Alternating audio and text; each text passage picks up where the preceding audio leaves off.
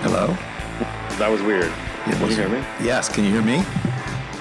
You must have it never rang. I hit connect and then it just as soon as I hit the button, it was you. You were there. Wait, there was no ringing. Were you calling me? I was calling you. Were you calling me? I was calling you. Amazing. Oh, where's my? Oh, there we go. There's my bell. That used to happen on the. Are you old enough that you ever had that experience on the actual telephone? Yes. Yeah. Absolutely. I've definitely had that experience where things popped up and it's you pick up the phone, you're like, wait, hello? I'm trying to call you. Are you there? Yeah. We had a rotary phone, Don, when I was growing up. Tick, tick, tick. Whatever. Should we explain to the kids what a rotary phone is? No, I mean, just let them go to Wikipedia. Because that's all we're going to do anyway. Exactly. We'll link to it in show notes. Weird. All right. Well, see you. I was doing some email. I was early today. I just want to let the record show that I have turned a new leaf, Don. Well, let's explain. You were on time today and I was late. So yes, by normal standards, you were early. So yeah. And you know what it was? So we're starting 15 minutes late. What it was, Ben, was I hit the snooze button on my phone twice this morning. And so the whole day now I'm going to be, because I don't know if you know this on iPhone, when you hit the snooze, it snoozes for 9 minutes for some strange reason. So I'm going to be basically 18 minutes behind my entire day.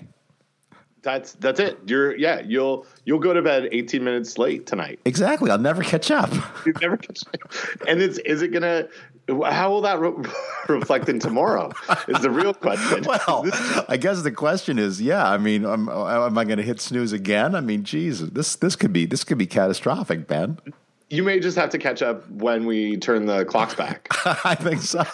That's it. You just note it every day from here until spring forward, fall back until the fall. Yeah. Because clearly that's the only solution. It is, yeah. And hopefully you can just stay on that track when that happens. And instead of an extra hour, you'll really only get, well, at that point, probably an extra 16 minutes with all the snoozes that you do in between now and the fall. Don, I've had kind of a wonderful, nice, quiet weekend of. I've talked to you about resubscribing to the Getting Things Done process, mm-hmm. and jumping in to lots of OmniFocus and I'm using Slack and all that kind of stuff. And Friday night was awesome for me because I actually did what I'm supposed to do. And it moved into this morning, which is I reviewed all my projects on Friday afternoon while I was drinking a beer right before I talked to you. And then again, this morning I got up and spent half an hour and I was like, wait, where am I? What do I have to do? And I feel good. I'm just knowing what I need to work on is kind of fun. Well, that's it sounds like you're getting things done correctly and using OmniFocus correctly. I'm still on the OmniFocus train, but I'm not doing it correctly. I'm not doing weekly reviews.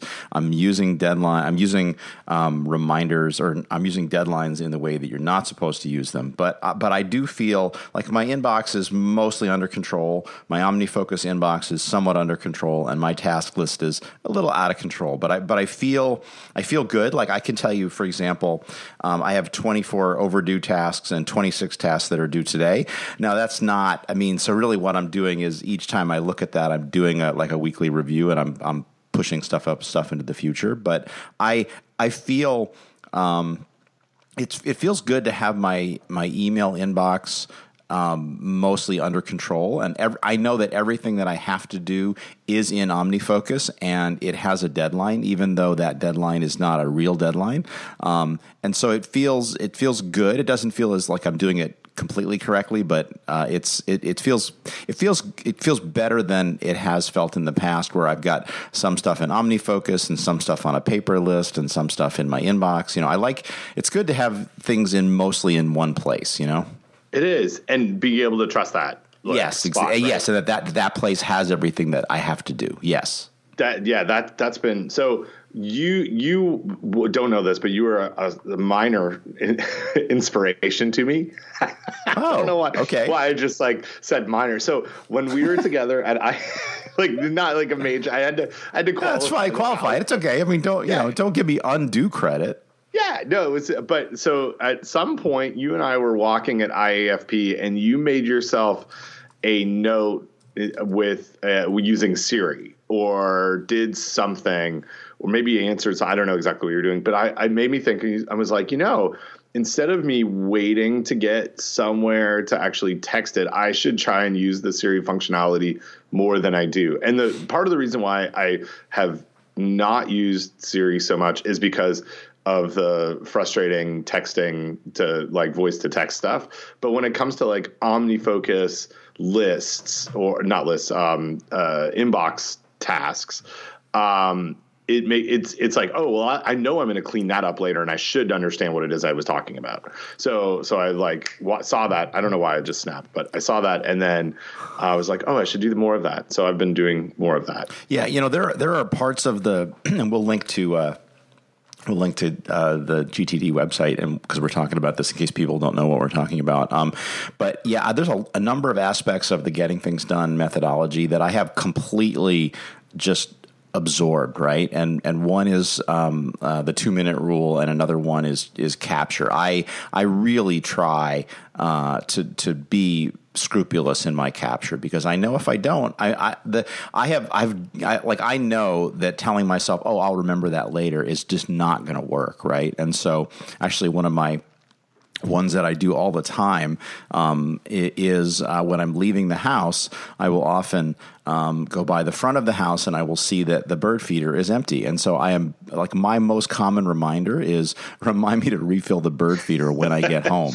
Because I do that one all the time because inevitably that's because I see it when I'm leaving the house, and because of geofencing on reminders, I can I can know that, right? Like that's going to be something that I'm going to want to see, but not until I get back home. Right. Yeah. Oh, that's good. Well, fascinating. This makes for good radio, right? I was talking about our tasks and stuff.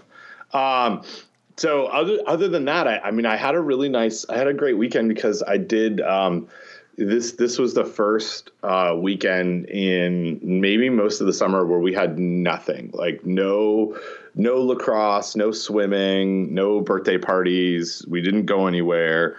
I woke up on Saturday morning and said to the lovely Danielle, my wife, and said, you, at some point this afternoon at like 1:00, you're going to be bored with what we have on our schedule today, and you're going to suggest we do something.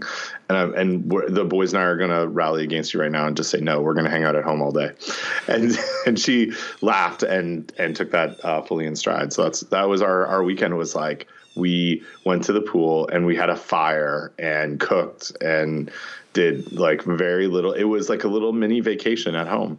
I walked the dog yesterday for like a mile, and which is not something that I usually do on the weekends, and it was really great. So yeah, and as listeners of the podcast know, my kids are grown, but we do still have dogs that need to be walked. But yeah, the older I get, the more I really just don't want to do anything or go anywhere, and having nothing especially scheduled just feels great. Like it's not like I'm not going to be doing stuff. It's right. Like I don't have infinite things to do, but I really don't like that feeling and it's same with a busy week at work. I really don't like those days or those weeks at work where I feel like, actually at the IAFP meeting too, like where I'm just like so tightly scheduled. Like this, we recorded at IAFP, and that was the last episode to come out. But I think we talked about this a little bit. I don't know about on the podcast, but in real life we did. And the meeting for me was really good because I had a bunch of stuff that I was scheduled to do, but I also had a plenty of like walking around time and running into people time, and it was just really nice that I didn't feel like I was constantly rushing from place to place, you know, never really finishing one thing before I had to go on to the next. It was like, no, I've got 45 minutes between these two things, and so I'm going to go walk over here and I'm going to sit down, and maybe I'll do some email, and maybe somebody that I know will come up to me and talk, and that will be totally fine. Like, and that would happen, right? And I would get I would answer a few emails, and then somebody would come up and we would just like talk, and it would be totally fine because I had time, you know, between one thing and the next thing, and I wasn't rushing. And that's a nice feeling. It is. And what you described in that, like, you have a really busy week or a busy day or that busy meeting, is to me increasingly is this like feeling of dread. Like it feels negative, and it's not negative because of the things. It's just there are things I need to do that are not things I can do right now, but they're on my schedule and they're going to keep me from getting into something else. Right? Like it's even just like starting something. There's something very freeing about having nothing on a schedule and also having time to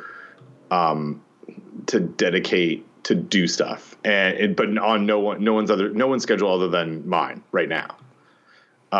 So I have one of those. I have a day today where we have this nice conversation, which is always awesome. And then this afternoon, I have to drive to Greensboro to give a couple of talks to high school family and consumer science teachers and county directors for those programs.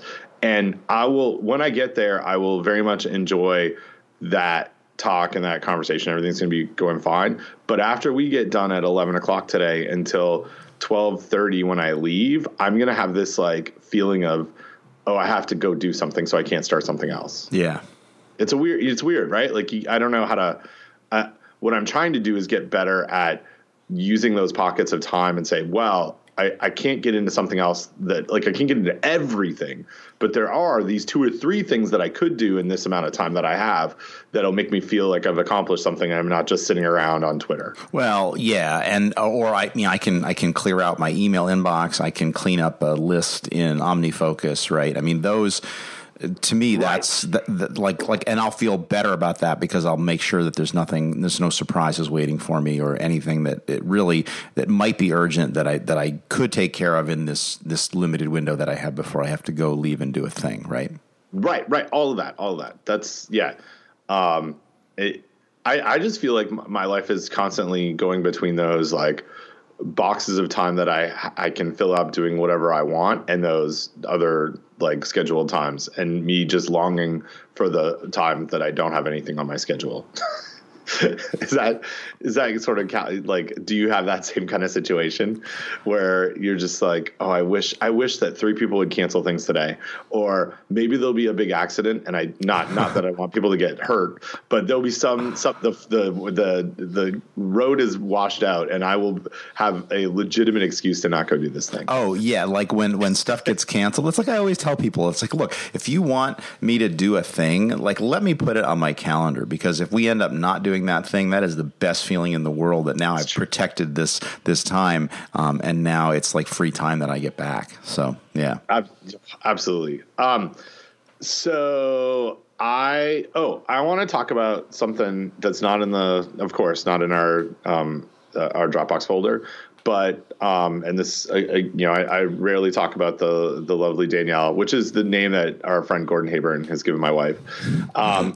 But she has been listening to a podcast, which is notable because she thinks obviously going back to the history of this program, that people that listen to podcasts, especially a certain food safety podcast, can only be shut-ins. She has been listening to a podcast on her own that is about murders. Which, oh, yeah, of course. Yeah, of course. And it's called My Favorite Murder. And in turn, I have also been listening to this podcast because it's broadcast throughout my house all the time. And it's pretty good. So it's I'm going straight from Wikipedia here. It's a true crime comedy podcast hosted by two comedians, Karen Kilgariff and Georgia Hardstark. And Kilgariff she worked on Mr. Show and also was a writer for Ellen. And it's hilarious. You should check it out. It's really, they go back to 2016, and it was just the two of them who are interested in true crime and are both funny talking about it. And they have gone from like recording in someone's living room together to doing these live shows. And this is why I wanted to tell you about it. So they are coming to Durham, North Carolina, and their live shows, Dawn, this is where we've gone wrong. They charge it's about $200 a ticket to go to a live show at a big theater. And I think we're not doing that, right? We're not doing that. We could charge $200 a ticket. And we would go from having 6 people to having 0 people, I'm pretty sure. Well, should we just talk about murders? Well, you're saying it's not the charging thing, it's the topic thing. Oh, all of it. I think, it seems like whatever they're doing, they've captured something that we have not, we haven't figured out. I agree. So the first step is we have to become two women. Okay. I'm in for that. All right. I figured that'd be a deal breaker for you right there. No. I mean, it seems like it's working for them. I'm like, we're just workshopping here, right? Like, right. I haven't committed to anything. I think you just committed to a sex change. I mean, no, everything's on the table. I'm just saying. Anyway, check out this podcast. Add it to your queue if you have a chance, because they're hilarious, and it's another awesome thing. Just going back to one of the things that Dan Benjamin mentioned to us when he so graciously talked about our podcast and to us about finding this really interesting niche and then creating a following or listenership, finding other people out there on the internet that are also really interested in this and presented in a very specific kind of way. And it's cool. It's like, I enjoy it for not only for the content and the personalities, but just for the craft of podcast making. And it's cool. So anyway, I've been inspired by listening to this, and Danny suggested that one of her favorite parts of My Favorite Murder is that listeners, because we have lots of feedback, and we're going to get into our feedback here in a minute, but the listeners send in their stories of like hometown murders. Not like they're murdering people. And obviously murder is not always a funny topic, but for this podcast it is. But one of the things that we have on our feedback is we often get really great questions about things that, kind of like, well, what do you guys think about this? Or I have a food safety question about this specific process, or I've read about this thing. What do you think? Is there a risk here? What's the risk? And but what I kind of want to hear about. So this is I'm springing this on you, Don, and we'll see if we may have to cut this out. But I also want to hear about when people get sick, or if they've seen something in a foodborne illness outbreak kind of thing, to be able to just write us a little like narrative about what you see. And then we'll read some of those as feedback. Yeah. What do you think? Yeah. Well, I mean, we have a bunch of feedback already to get to on the show, but I we could just make the show all about feedback, and this occurred to me because my wife and I have been doing a lot of traveling. And when we travel in the car together, although it sounds like maybe My Favorite Murder, we're going to have to figure out something to listen to. But for now, this might not be for Kristen. It might not. Well, she. I don't know. We like murder mystery stuff. True. So, but you guys don't. But I placed my like historical value judgment on on Kristen, but you also don't like it when, or she doesn't like it so much when it's confusing, not confusing, but when the good guys are the bad guys. Oh yeah. Yeah. She likes I think, very clear moral, these need to be relatively clear who the good guys and the bad guys are. Yeah. So not celebrating the murders is what I mean. Oh no. Well, no. Yeah. But she does she does get sucked into those goofy true crime reenactment things on hotel TV. But my point was, the point that I was trying to get to was we listen to a lot of car talk, and it's right there in the similarity to our name. Those guys talk about cars, and we talk about food safety, and they do an entire show. Ben, I don't know if you ever heard the show. They did an entire show where they would just talk to people on the radio about their car problems, I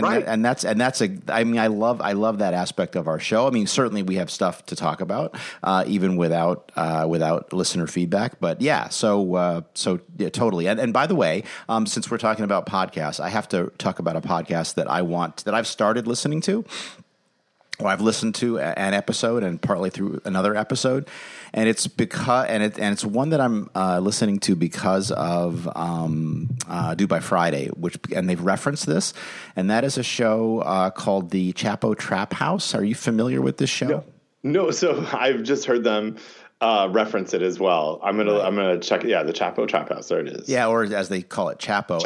And the reason why I decided to listen was that in the last Do By Friday episode, they referenced an episode of Chapo where the guys on Chapo, and it's a comedy podcast, but it's sort of about politics, maybe. Who knows? Whatever. It's not really clear what it's about. In the show, they made fun of a book by a guy named Dan Pfeiffer. I don't know if you've heard of Dan Pfeiffer, but Dan Pfeiffer is it's a lot of fun to say that.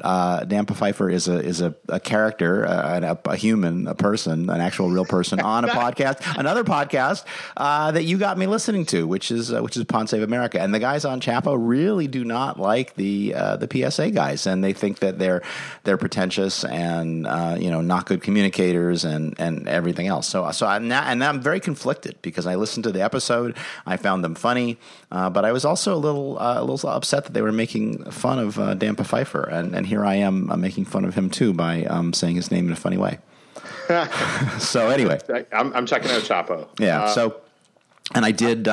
So Max was coming back from his cards retreat, and he tweeted, "I'm on a plane for 3 hours. Ask me anything." And I said, "So I've listened to one episode. What other ones do you recommend?" And Merlin chimed in with an episode. So I've got the one that I've just started listening to is a very, very funny. Opens with a very, very funny bit where somebody is pretending to be Elon Musk, and it's quite good and quite funny. But I'm not sure it's for me. And the other problem. So a couple things here.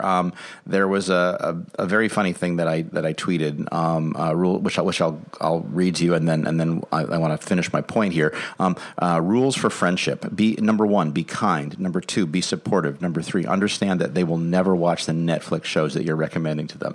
And I feel like that is also true of this podcast. I've come to terms with that, and hopefully you've come to terms with the fact that I am never it's very unlikely that I'm ever going to listen to My Favorite Murder. Well, link to it in the show notes. Listeners might listen.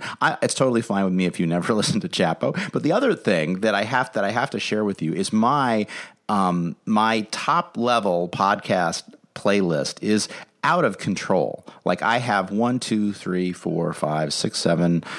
Oh, I mean, there's a dozen or more podcasts here and we talked about this before with respect to Omnibus. And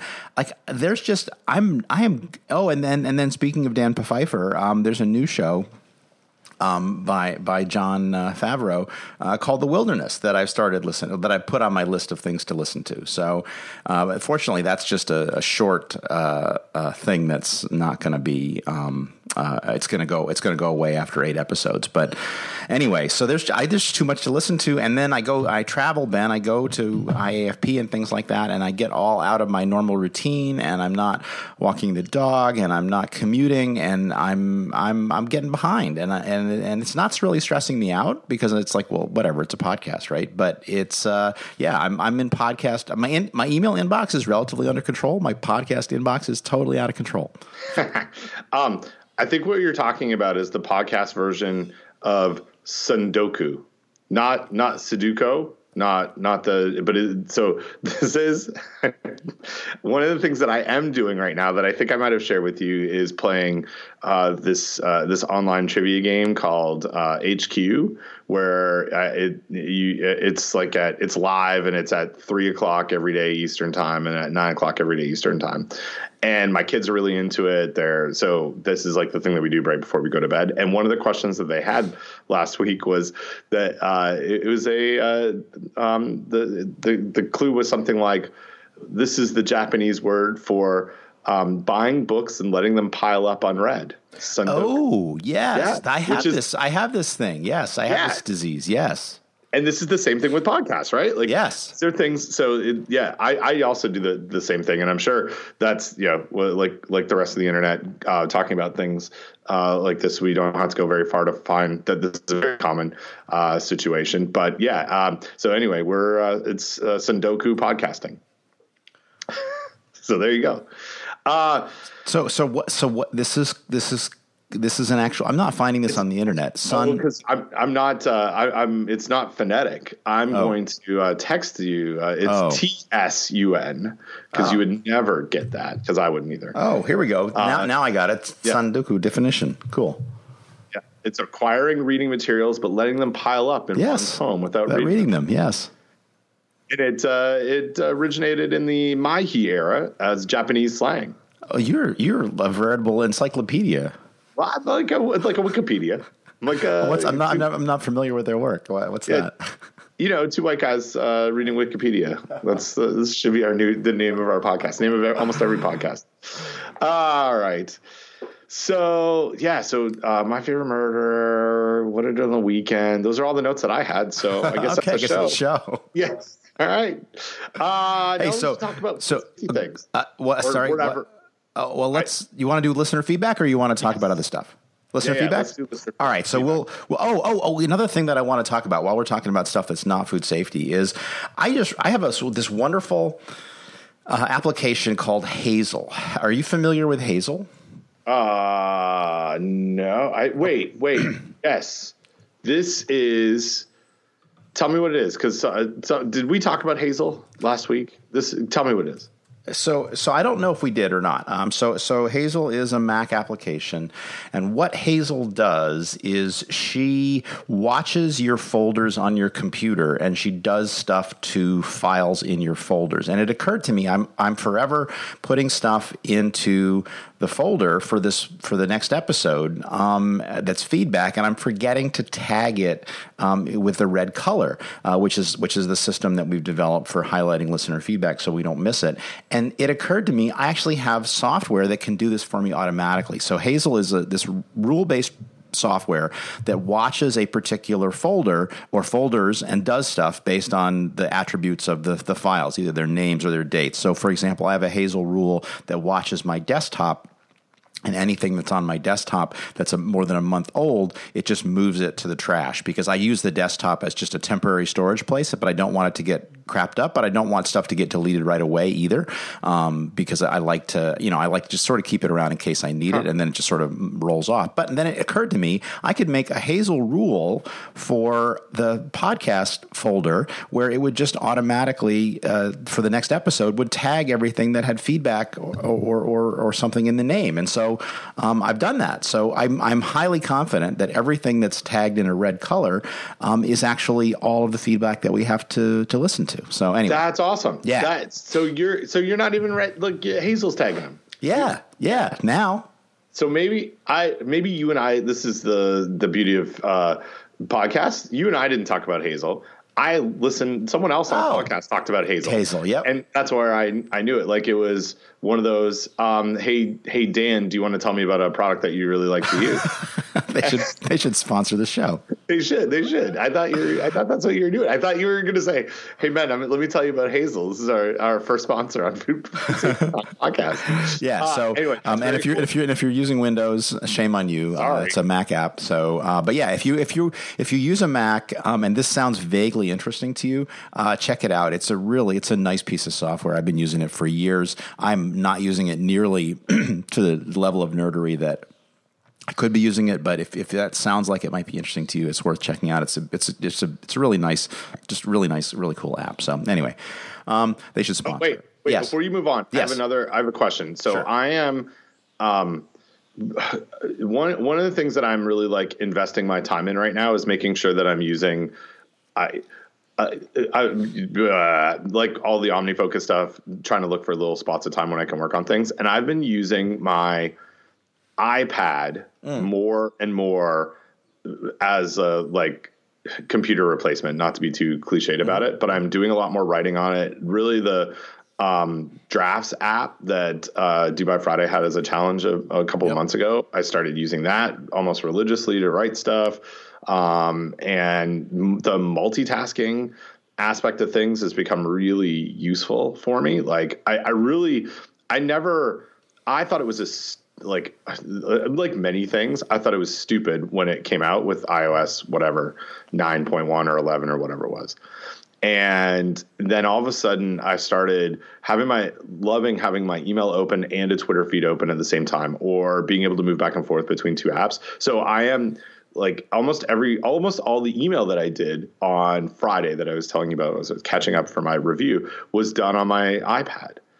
And with a like little external keyboard. But I'm gonna jump in. You have an iPad Pro, right? Like you have a 10.5. What do you got? Yeah. I have an iPad Pro, and I use it for only a couple of different things. So first of all, I do use Drafts, but almost exclusively on my phone. On my iPad, I do a couple of things with religiously. All of my reviews of manuscripts, I always do on my iPad, and I do it with some software that we've talked about before here called iAnnotate that lets me basically mark up and comment and then basically read the manuscript once through, being, with brutal comments, and then basically generate a script from that, basically generate a text file from that I basically would do minimal editing on and then submit that as my review.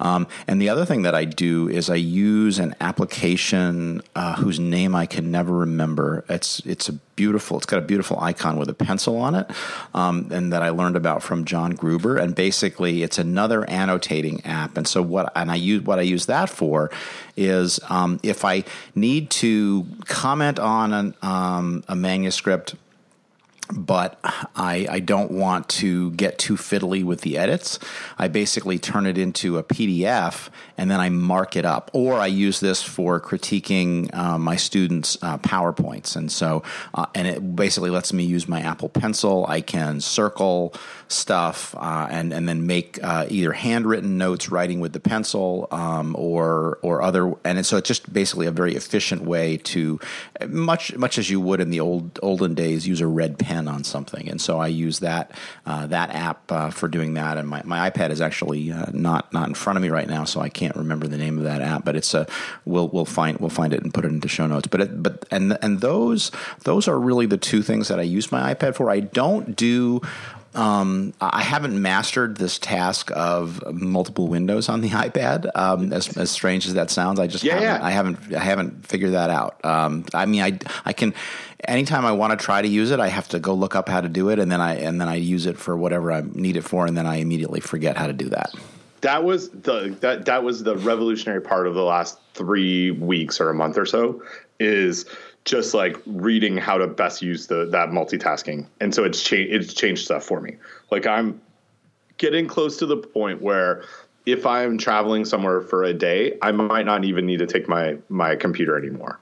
And I can load my slides on if I'm going to go give a talk to my iPad, run it off of that, do my email, do everything off of it. And so I'm getting there. And but I think I'm going to invest in one of the 10.5-inch iPad Pros with the fancy little keyboard thing, because I don't have one of those. I just have this like extra keyboard that is now I'm carrying two little iPad minis, which is dumb. Yeah. I have that smart cover with the keyboard. I really like it. I have a nice case, the Apple branded Apple company case that has a little place for the pencil, and I really like it. Yeah, and so, and I will take it with me places where I know that all I have to do is maybe clean up. And the other thing that I used to do all the time on my iPad was to do, that's where I would do my OmniFocus.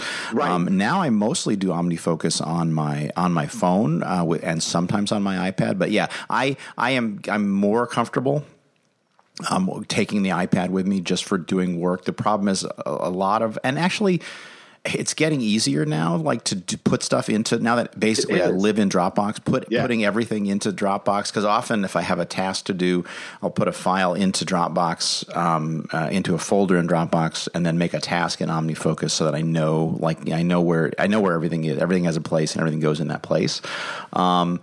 Yeah, but I'm probably not fully utilizing the iPad to the extent that I could, for sure. Well. Well, good. We'll do it. Okay. Okay, Don, I have a question for you. Sure. This is a yes or no question. Okay. So it's one of those, like, our favorite types of questions. Should you be worried about antibiotic-resistant superbugs reportedly found in almost 80% of supermarket meat? No. Okay, next question. No, so this is the part of the show where we get into listener feedback, and we had a message last week from listener Frida Bonilla. And Frida says, hi, I just stumbled upon your website and figured you might be interested in checking out our article. Should you be worried about antibiotic-resistant superbugs reportedly found in almost 80% of supermarket meat? Here's a link. Love to hear what your thoughts are on the article. If you enjoy it, we'd appreciate it if you can share it on Twitter. Yeah, in other words, please promote my website what that is. And I guess we'll link to it. We will. But yeah, so and my response back to you was classic Betteridge. So this is a reference to Betteridge's law, and what Betteridge's law, it's not Godwin's law, it's a different law. But what Betteridge's law says is that if a headline of a newspaper article asks a question, the answer is always no. Exactly, and your message of classic Betteridge made me think of one of my favorite Saturday Night Live skits, which includes Kristen Wiig and Justin Timberlake, where it's about a woman who visits Target, and her name is Peg, and the running joke is classic Peg. So we'll link to that, because it was, when you said classic Betteridge, all I thought was classic Peg. But so anyway, let's talk about this article, because this goes into something else that I saw this weekend from CNN, which has another really similar headline. Well, not similar headline, but we'll get to that in a second. But what I guess I'm increasingly seeing is stuff like this, where and not just me, I think you and I are talking about this often, and other people are. I'm getting questions like this from our field faculty and extension agents in North Carolina, where like a non-breaking news kind of place will do some sort of an article on food safety that pulls together 9 or 10 different sources, but with the lead being something that's not really based in a whole lot of good science. And this one's a good example. It's right from it says in the start of this headline, or the start of the article, based on data from the FDA, the Environmental Working Group has determined almost 80% of all U.S. supermarket meat is contaminated with some form of antibiotic-resistant bacteria. And so it goes on. The organization came to this conclusion after examining over 47,000 federal government lab tests. Blah blah blah blah blah. I would suggest that from a scientific standpoint, Don, this is not even really correct. Wouldn't you guess that 100% of supermarket meat would be, quote, contaminated with some form of antibiotic-resistant bacteria?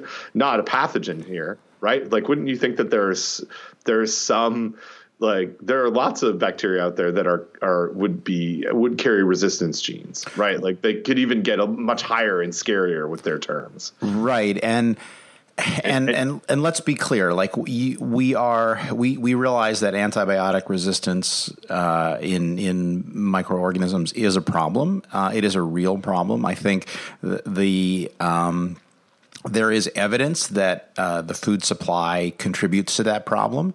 The extent to which the food supply versus hospitals versus unnecessary antibiotics being prescribed to people that are not sick with bacterial diseases contribute. I think that that is still an ongoing research question. But yeah, I mean, there have been studies that have shown that people have gone to ancient samples before we had antibiotics, and they found antibiotic-resistant bacteria. How can that be, you ask? Because bacteria have genes that enable them to survive stress, and that includes the stress of antibiotics, which existed in those stresses. And in fact, even those, antibiotics come from other microorganisms, so these things existed before we as humans used them to cure disease. Again, not to say that antibiotic resistance is not a problem, but the extent to which raw meat contributes to that problem is definitely it's not clear that it does, because honestly,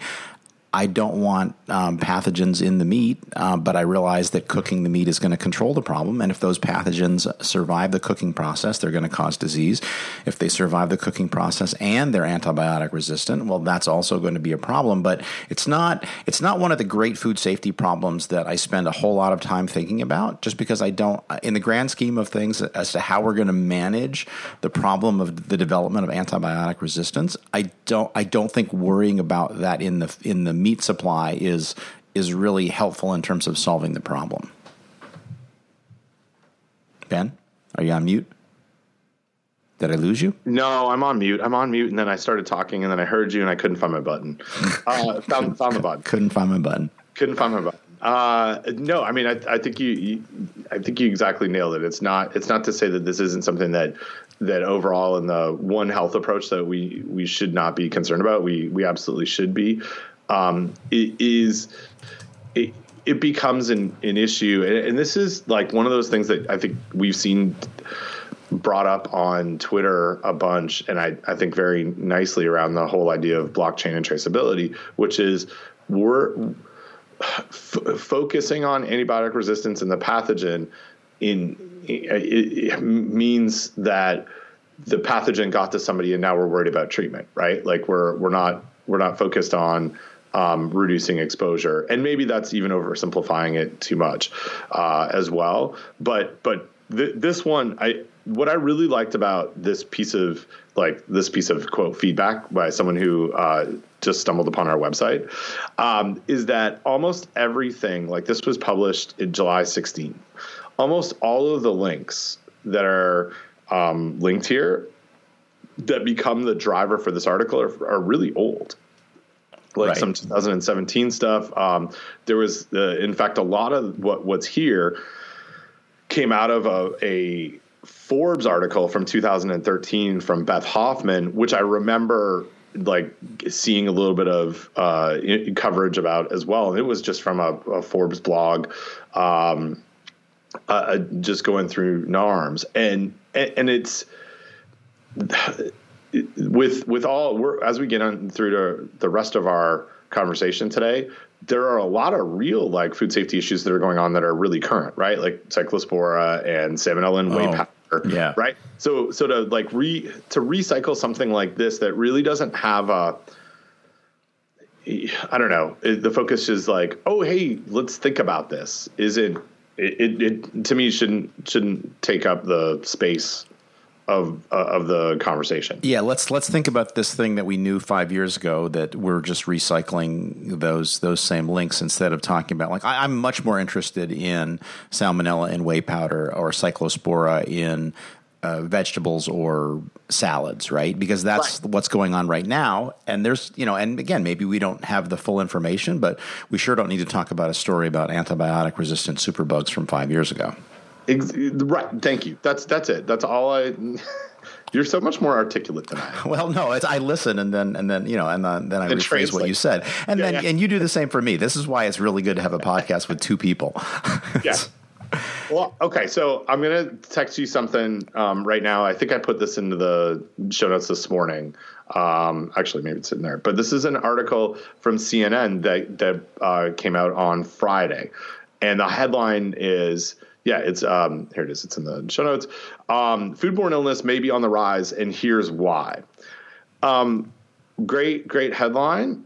The article doesn't really say that. Yeah. Right.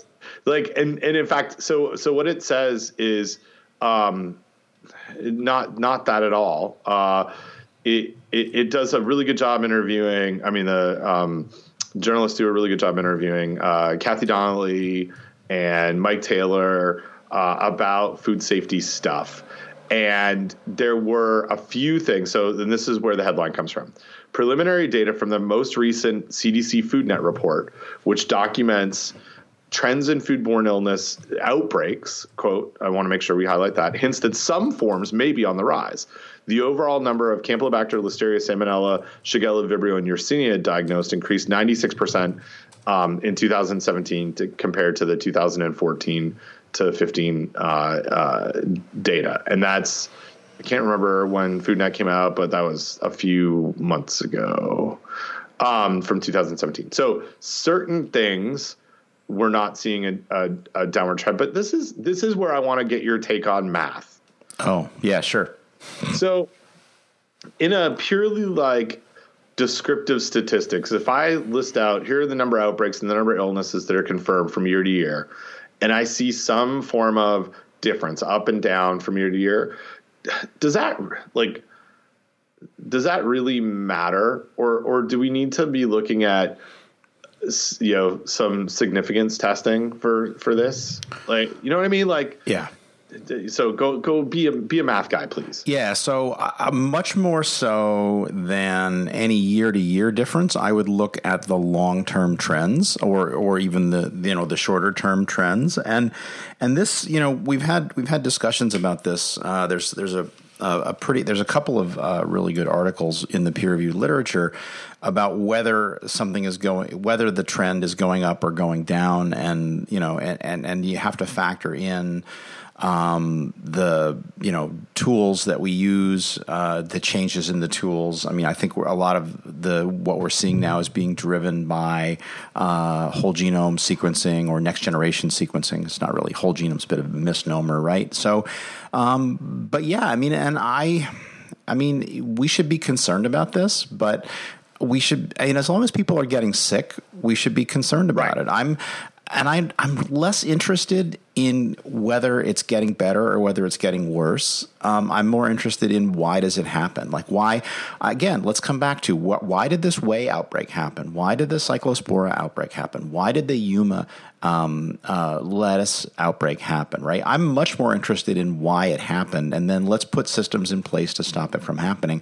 I'm less interested in what's the long-term trend on this. It's just not, I just don't really care because it's complicated, right? It's complicated to know whether it's really truly going up or really truly going down. I'm much more interested in whether the population in experiments to discover whether the population of bacteria in a food under certain conditions is going up and down, because that has important food safety policy consequences. And I guess if foodborne disease is getting worse, then we should put more resources into solving the problem. If it's getting better, I don't think that necessarily means that we need less resources. And so it's and again, there are people that are obviously very interested in this, and they should be if they're policy people.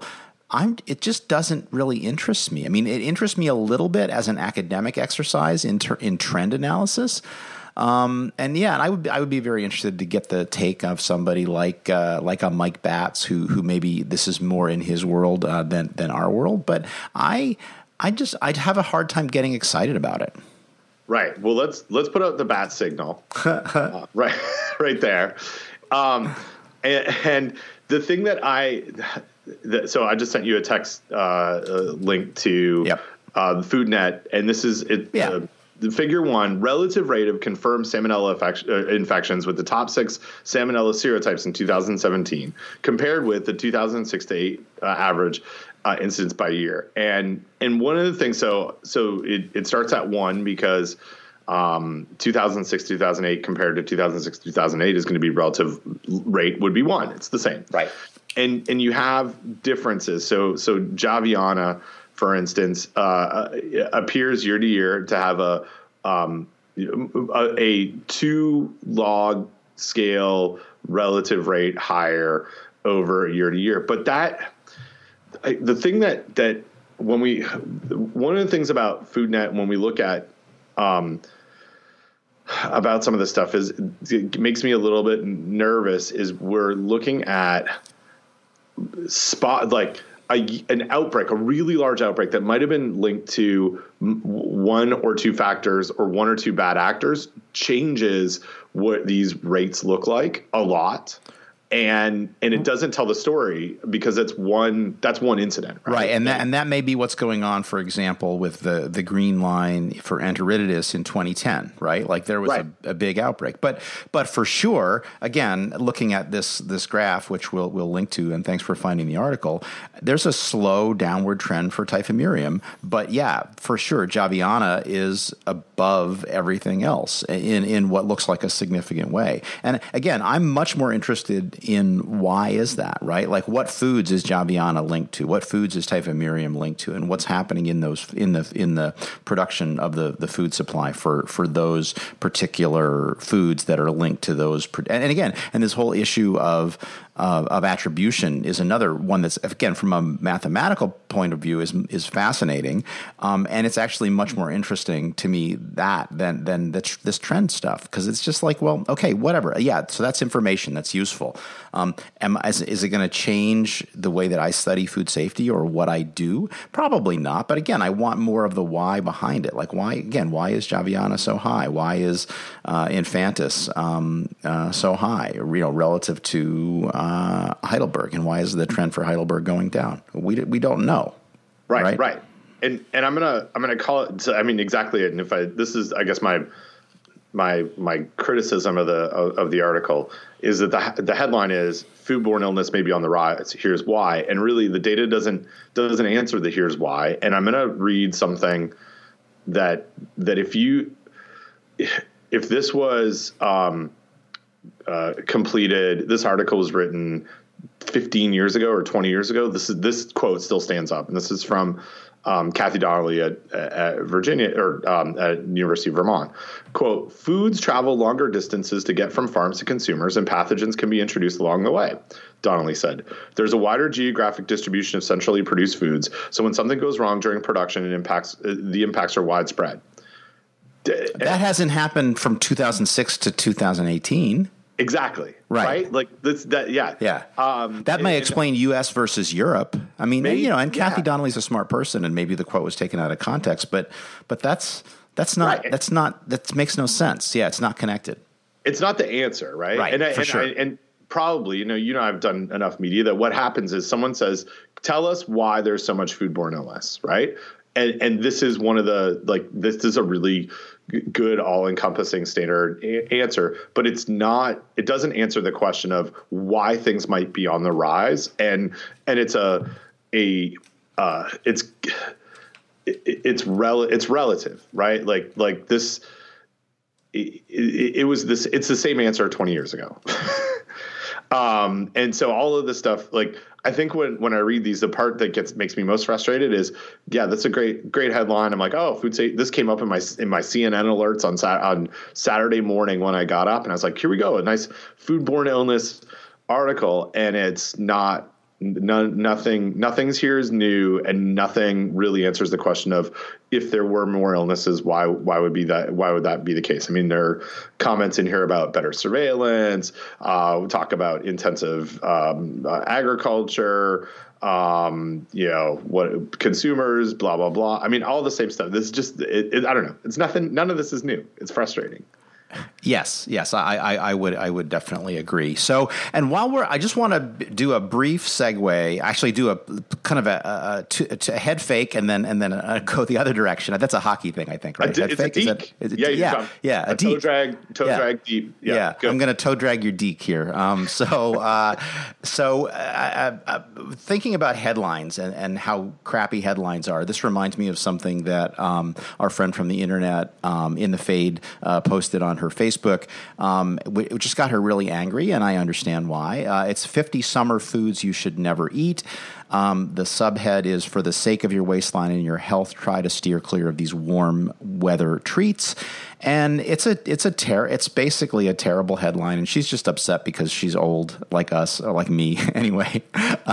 And she doesn't want people to tell her what to eat. And if she wants to have ice cream every once in a while, she wants to do that. And so if you actually go and read the article is like, you know, again, this is a classic problem, is the people that write the headlines don't write the articles. And so I just want to mention it because, you know, again, we shouldn't always blame the authors of the articles for the headlines. And this is an article from Prevention, and it's just clickbait, right? It's clickbait because of the headline, and then it's got you have to load 50 different pages to read about the 50 different foods. And so we'll link to it, but please don't click on the link. But then the next thing I want to talk to you about is an article that, speaking of being interviewed and being misquoted, this is an article which we'll link to in the show notes. I don't think I want to send you the article yet. Okay, so I just want your reaction. So, and I did some media around this, and the guy was, he basically talked to a bunch of different people, but finally he found me, and he's like, oh, finally, I found an expert from New Jersey, and so he used a lot of my quotes because I was from New Jersey, and it's a New Jersey piece, but basically. A woman is seeking damages after allegedly finding a dead rodent in an Arizona beverage can that she bought from a local CVS, according to a lawsuit filed in Superior Court. So a reporter calls you up, asks you to comment on this. What do you say? I would kind of get out of it and say, oh, I don't really know a lot about pest control. Clearly my lack of knowledge did not stop me from commenting on this article. On this story. Yeah, but then with like I'm a news whore or something. So. Me too. But, so then probably with like further prompting, I would talk about like how that's pretty that would be pretty surprising just based on my experience in seeing some of the beverage processing facilities that are out there and just the nature of how things get into cans. So I would kind of go towards those. It sounds like a really unique event, and but from a food safety standpoint, I don't think that there would be. It would be super super gross, but I think it would not be super risky. I don't think someone's going to get Yersinia from it. Right. So let me read to you what I apparently said. It's not uncommon for people to find foreign objects in their food or drink, insects, plastic, pieces of metal from the factory machinery, Schaffner said. But, quote, to have an entire intact rodent, comma, it stretches the bounds of credulity. Oh, that's quote. Good. Credulity. Yeah, cool. I was on my game. Modern manufacturing plants pack and seal items in ways that make it, quote, virtually impossible, close quote, for larger objects like a rodent to infiltrate, Schaffner said. Let's see, what else did I say? Schaffner says he's heard of contamination cases that were traced to a disgruntled employee at the plant. Rodents, he said, are known to carry a host of bacteria that can cause food poisoning, like salmonella. Quote, if this is a real allegation, comma, then it's a public health concern, close quote, Schaffner said. So I guess, I mean, I don't know. I was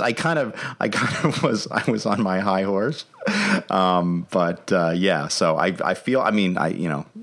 let's hope that they don't actually, you know, get me involved in this lawsuit because I really don't want to be involved. And certainly if the woman really did get sick, or if she really did encounter this, it's really bad. But apparently the lawsuit is based on something that she purchased in August of 2016. So we'll see what happens. We'll keep our eyes on this as it develops, Ben. Are you on mute? I don't hear you. Yes, I'm on mute again. I'm overly muting today. I don't even know what I was going to say. Doesn't matter. I'm not on mute anymore. Let's move on. Okay. Hey, I have some important feedback from a longtime listener, Deep Cookie. This came in I think before the IAFP show. So he says, hi guys, Deep Cookie here. When are we getting a pet food safety talk special? Seems like a for sure winner. I think he just did this as an excuse to make terrible pet puns. It's good. I appreciated that. So I've been hearing reading suggestions that raw meals are safer than cooked bones meat for dogs, cats to eat. I cannot imagine giving your dog a raw beef bone to chew on is a safe idea.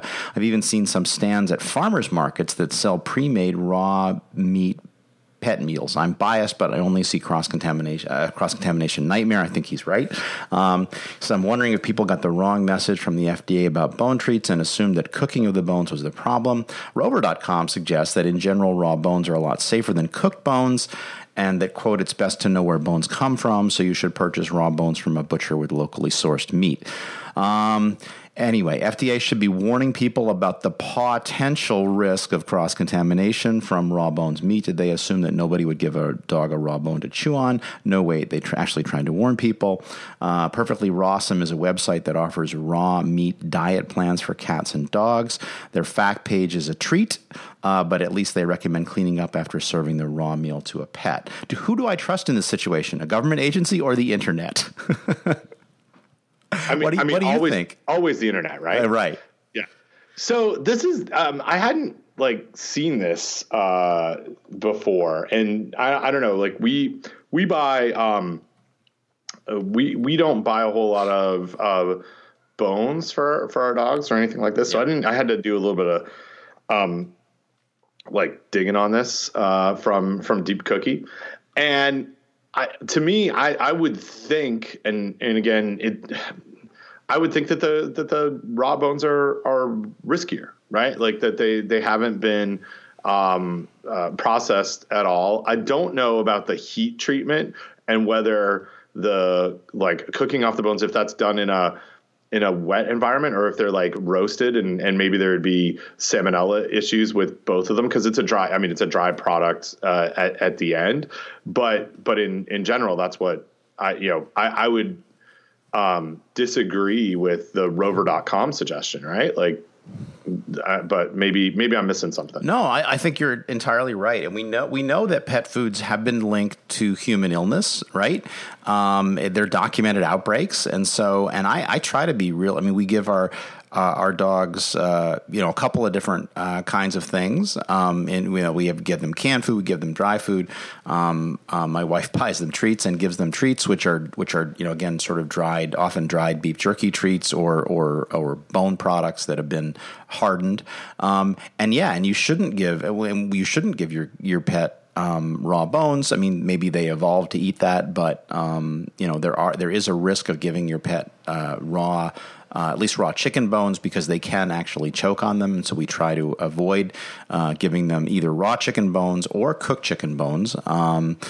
Even though occasionally Gibbs is very good about finding them on the side of the road where somebody has left them in their trash, and then some animal came by during the night and pulled it out of the bag, and the trash guys took the trash bag but not the bones, and so he's super good at finding those, and he remembers where they are, and he'll go back the next day looking for them, and so I do have to pay attention. And occasionally he doesn't speaking of Gibbs, there he is, barking in the background. But yeah, I mean, this is a problem. Obviously it's not deadly because he occasionally does get his paws and his mouth on them and eat them before I can get them out of his mouth.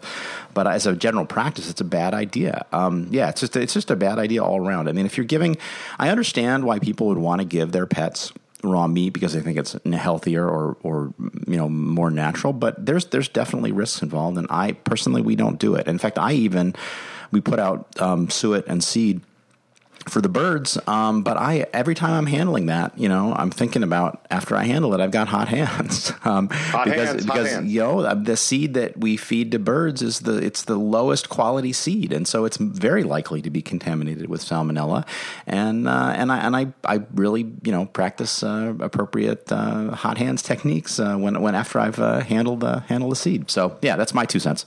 Well, let me go back and think about this a little more. And I wonder if as I look at the Rover.com suggestions, that when it talks about safer, they don't have our microbiological lens on. Right. When a lot of the stuff that they're talking about is splintering and cracking, and maybe the cooked bones are, because of that heat process, are more likely to splinter and crack and lead to small shards of bone.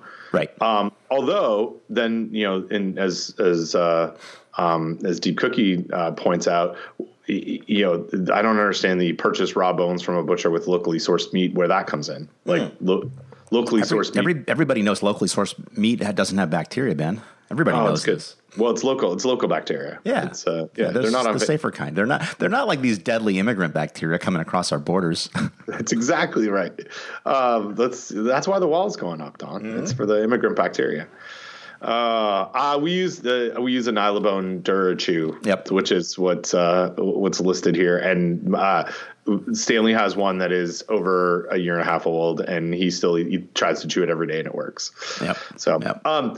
But yeah, no, I mean, I think we hit stuff here that just handling those bones, whether they're, I mean, more likely the raw than cooked, can lead to those hot hands. And the whole raw food diet is has the potential to expose dogs or cats to these human and animal pathogens, which seems like it might be risky, because I don't want poopy dog diarrhea that is caused by Salmonella than I get, or Campylobacter or whatever. Exactly. Cool. Hey, can I ask you a question about leftover barbecue? Oh, can you ever? So this question comes from a friend of the show who we shouldn't identify just because she didn't know that she was going to be put on our show. But she says, I have a food reheating question. She writes, smoked meats, barbecue leftovers from a restaurant have been in the fridge since last night. Is it necessary to heat it up, or can I eat it cold? And so I'm going to give my answer, but I want to hear your answer first. Okay, so let me go back. So just to be clear, these are barbecue leftovers from a restaurant. They've been in the fridge since last night. Yep. So I went to the restaurant, got some stuff, put them in the refrigerator. Yeah, you had a meal. Yep. You ordered because it was cheaper, or it was delicious. You ordered tons and tons of barbecue. It's really good, but you couldn't fit it in, and so you brought it home and you handled it up carefully the whole time. It was, let's say, for the sake of discussion, it was out at the restaurant for, you know, no more than an hour, and it was less than an hour for you to get home. So all good practices. Good. Yeah. And let's just, for the sake of not obsecking this individual, let's just assume that it's beef barbecue. Sure. Which doesn't matter at all. So yeah, I mean, I would absolutely eat it cold, and I've definitely eaten cold barbecue brisket. Risk wise, I think we run into stuff if after a long amount of time in the refrigerator, and long for me would be, based on, I just checked my fridge temperature yesterday, did a little, this is my weekend fun, did a little, what's it set to and what's it actually registering. And so right now it is set for to 34 degrees, and it is, I took some temperatures of product, and they are at 35. I would say I'd get a full week out of whatever's in my refrigerator from a spoilage and a Listeria growth standpoint. The reheating, it comes into play if I thought that there might be some post-cooking contamination, and I wanted to then go ahead and take care of any of the vegetative cells that are there that might have been placed into it, and then I would go ahead and reheat. And I would have no problem reheating in a microwave with like some stirring and using a thermometer and making sure that it was reached above 135 degrees with that uneven heating. But for me, it was. If it was there, no increased risk just keeping it in my fridge overnight.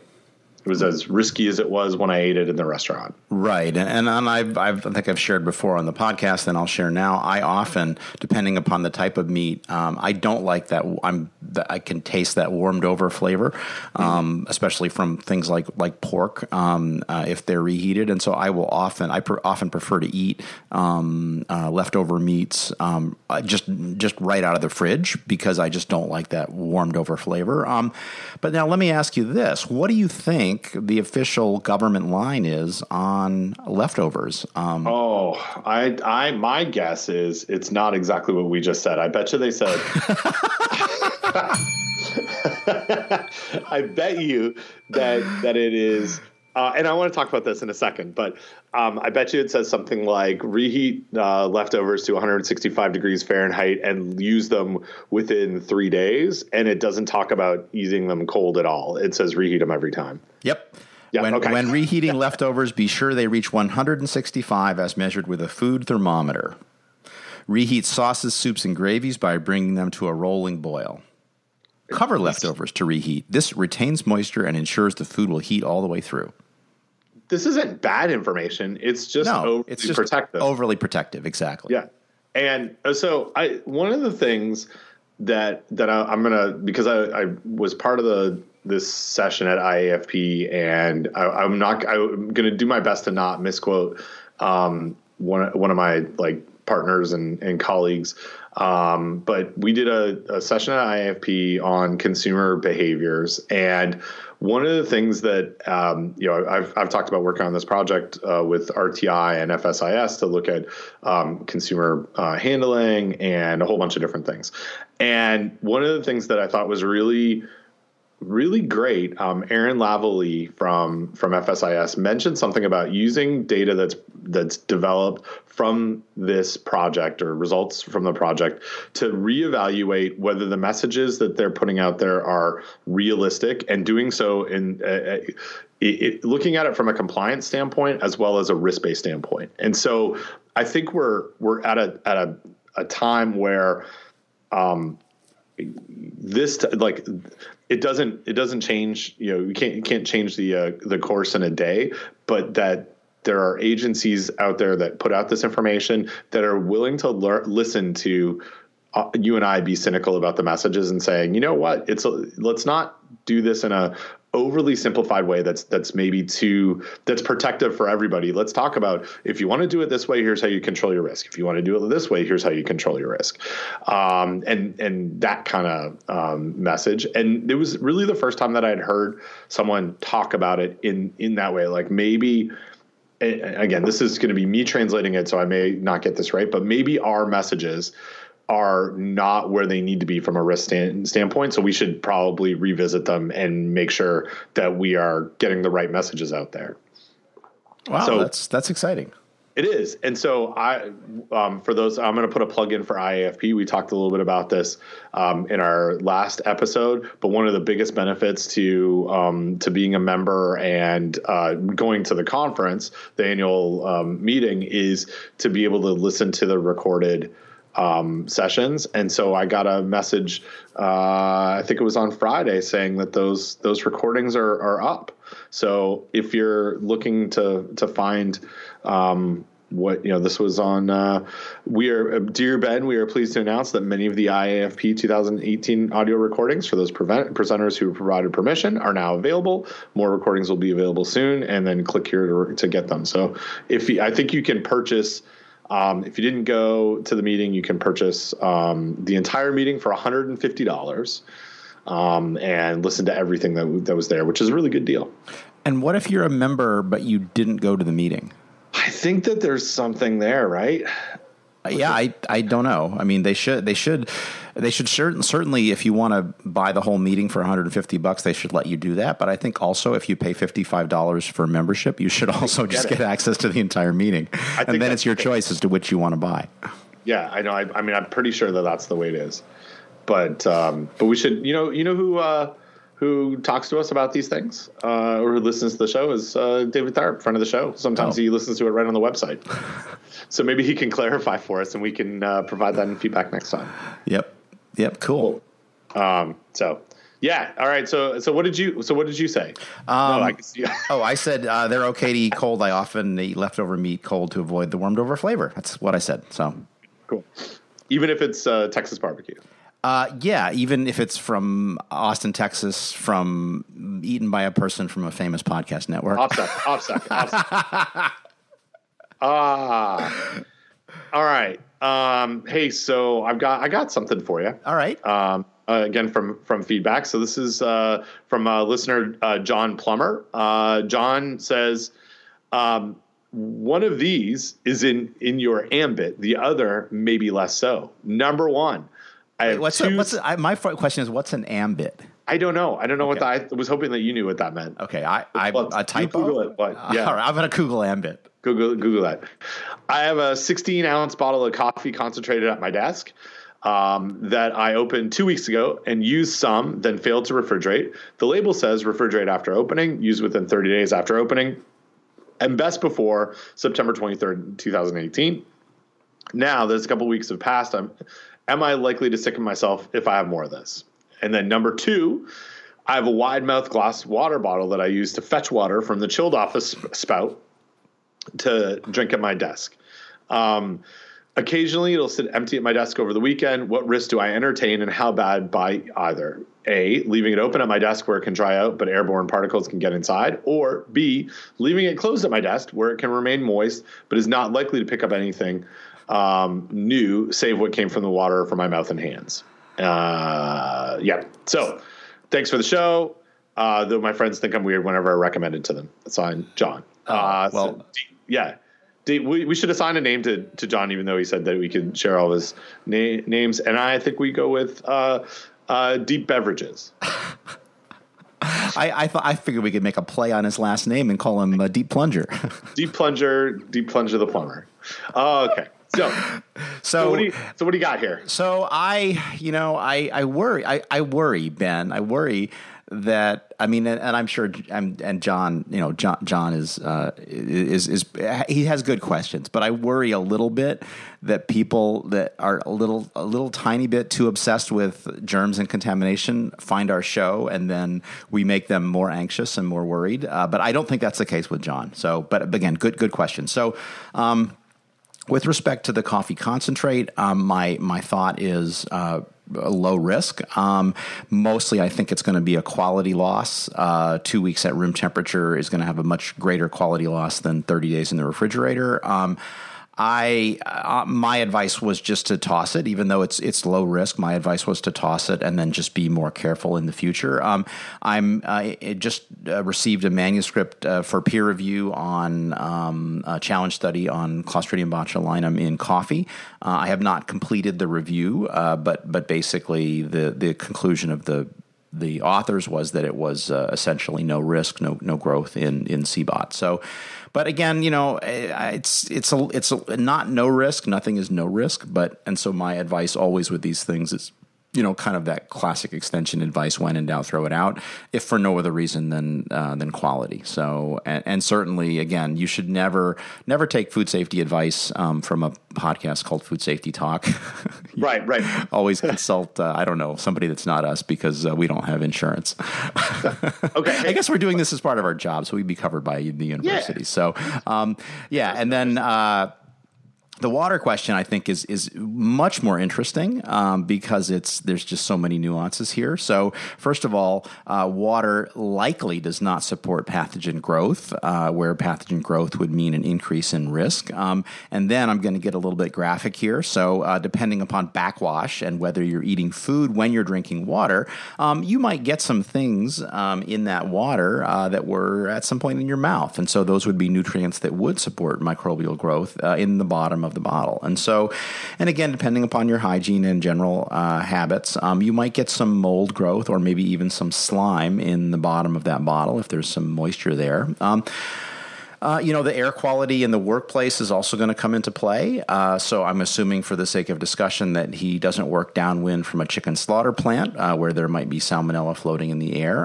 My advice is to store the bottle inverted, so that it will drain and avoid particles settling into the bottle. And just as a way of sharing from my own experience, To make my coffee, I will reheat water in a little Pyrex dish and then pour that over my grounds in my AeroPress.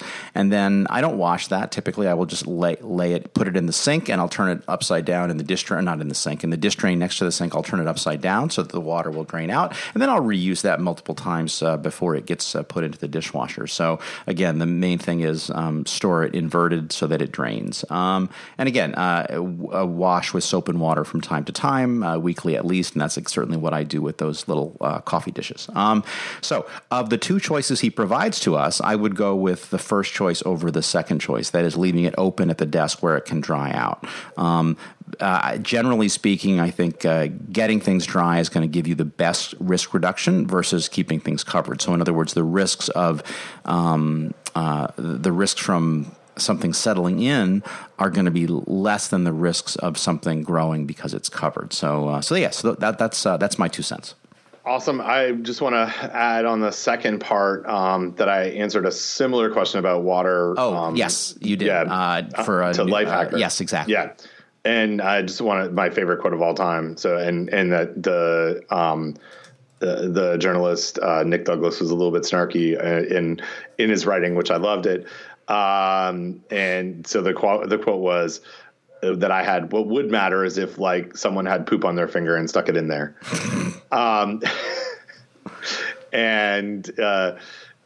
Yeah, so he says in a mildly embarrassing phone call, I mentioned that to him, which is true.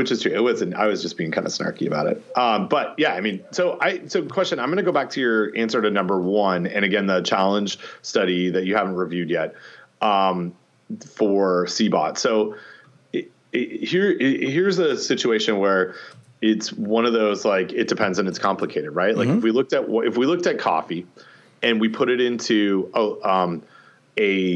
I'm assuming the one you're looking at is a low oxygen, kind of environment, right? Right, like, where we would suspect that bot could grow, right? It's an oxygen free environment. So it kind of meets all the things that we think would lead to growth, right? Like there's some level of nutrient in there. We've taken away the oxygen. We're holding it at lots of different temperatures, ambient temperature, and it doesn't. And like you said here again, without seeing the data, what they're showing is that the risk of that growth happening is almost zero. And so why? What makes that coffee environment any different from canned green beans or canned beets or whatever? Is it just that the nutrients that you and I are like talking about are being there in this coffee drink really aren't that ideal? Are there antimicrobials in the coffee that are just not letting that spore turn into vegetative cells? Like what are your thoughts on that? Because I'm fascinated by this, because this goes back to Death Wish Coffee, right? Like when we had an entire conversation about this, and it might be the biggest turns out it's there aren't CBOT risks in the same way that you and I might have thought there were. Right. So, well, first of all, there may be naturally occurring compounds in coffee that are antimicrobial, right? So that is entirely a possibility. Also, there may be an interaction of those compounds with the pH of the coffee. And so this is coffee which is at its natural pH, which is not below 4.6, but pretty close. Like, let's say for the sake of discussion, around 5. So you've got this interaction now of these preservatives as well as the pH, and then maybe lack of nutrients, right? Because maybe there's sugars there, but the levels are quite low. And so again, this is we don't have a truly scientific answer. In other words, like let's take this cold brewed coffee and then let's manipulate the pH and then let's add sugar, right? Let's try to push this food in a direction where we will get CBOT growth, right? Because that's not the study that they did. The study that they did was, well, let's just take this product as it is and look and see if you get growth. So, so it doesn't answer the question is why. It does not answer the question why is there no growth, but just answers the question, is there growth? Gotcha. Yeah. Okay. So I have a more practical aspect of this because I don't know enough about better process control and low acid canned food regulation. So if I have this challenge study with my specific product that shows, hey, here's what the growth looks like, and it's essentially non-existent for this specific type of coffee product with the with the pH as you just described, somewhere around 5, which is, as I look at the low acid canned foods, the exemptions, I guess, would be a low acid canned food is any food other than alcoholic beverages with a finished equilibrium pH greater than 4.6 and a water activity greater than 0.85, excluding tomatoes and tomato products having a finished equilibrium pH less than 4.7. So this is one that it would be looked at as a low acid canned food. If I have this challenge study, does this now help me make the case to a state regulator or FDA that I do not need to retort this canned product, or does it matter at all? Is it really just a risk question that helps me dedicate resources, but I'm still going to have to do what I need to do to make a low acid canned food? Do you know what I'm saying? Yeah, I know exactly what you're saying. And I don't know the answer to your question. I would hope that the regulatory agencies would listen to the science, and that, a smart person who knows about Clostridium botulinum, like a Jenny Scott, would weigh in on this. But the question is it a scientific question or is it a legal question? Because as you pointed out, I think very, very clearly, from a legal perspective, this is a food that that meets the definition. And so therefore, if it meets the definition, it does require a process.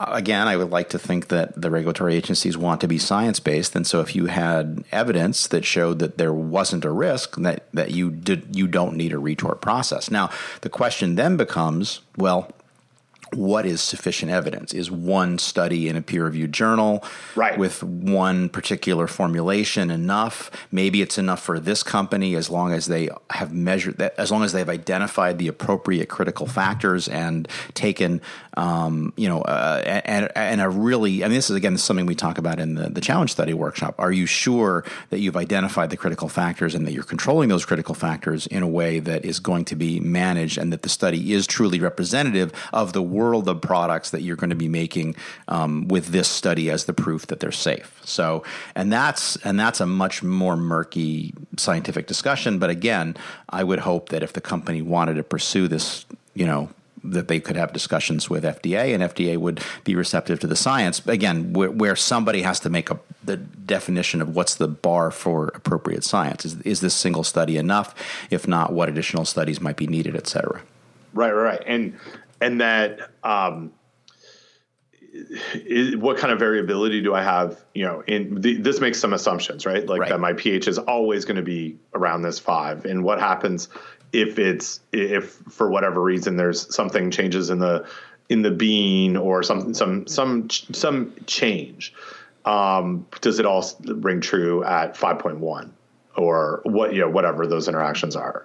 All right, cool. That's interesting. See, good feedback. Feedback's good. It helps us. Absolutely. Well, it does. It's good. All right. So, here is a little bit of feedback from someone who says, you can read my message but not my name, and we will come up with a name for this individual in a second. Message: I just listened to the most recent episode and would like to have one of your stickers if I still can.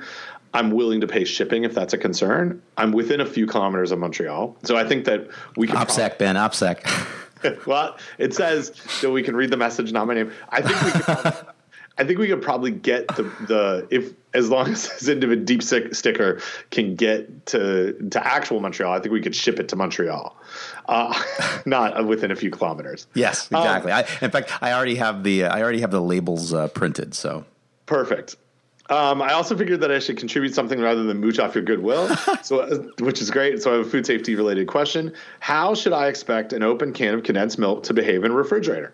Someone I know likes to use evaporated milk in her coffee. Someone I know. This is like how I would describe something that my wife was doing. Someone I know, a friend of a friend, likes to use evaporated milk in her coffee, but after opening the can, she tosses it in the fridge without even covering the— No, I think you're not reading that right. She tosses it in the fridge without even covering the can holes. Exactly, you're right.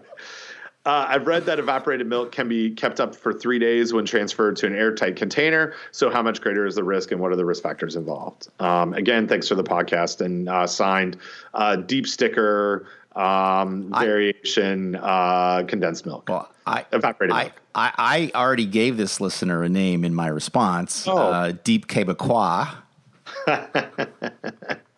I'm sure I'm not pronouncing that correctly. You could do a much better job, but okay, thanks.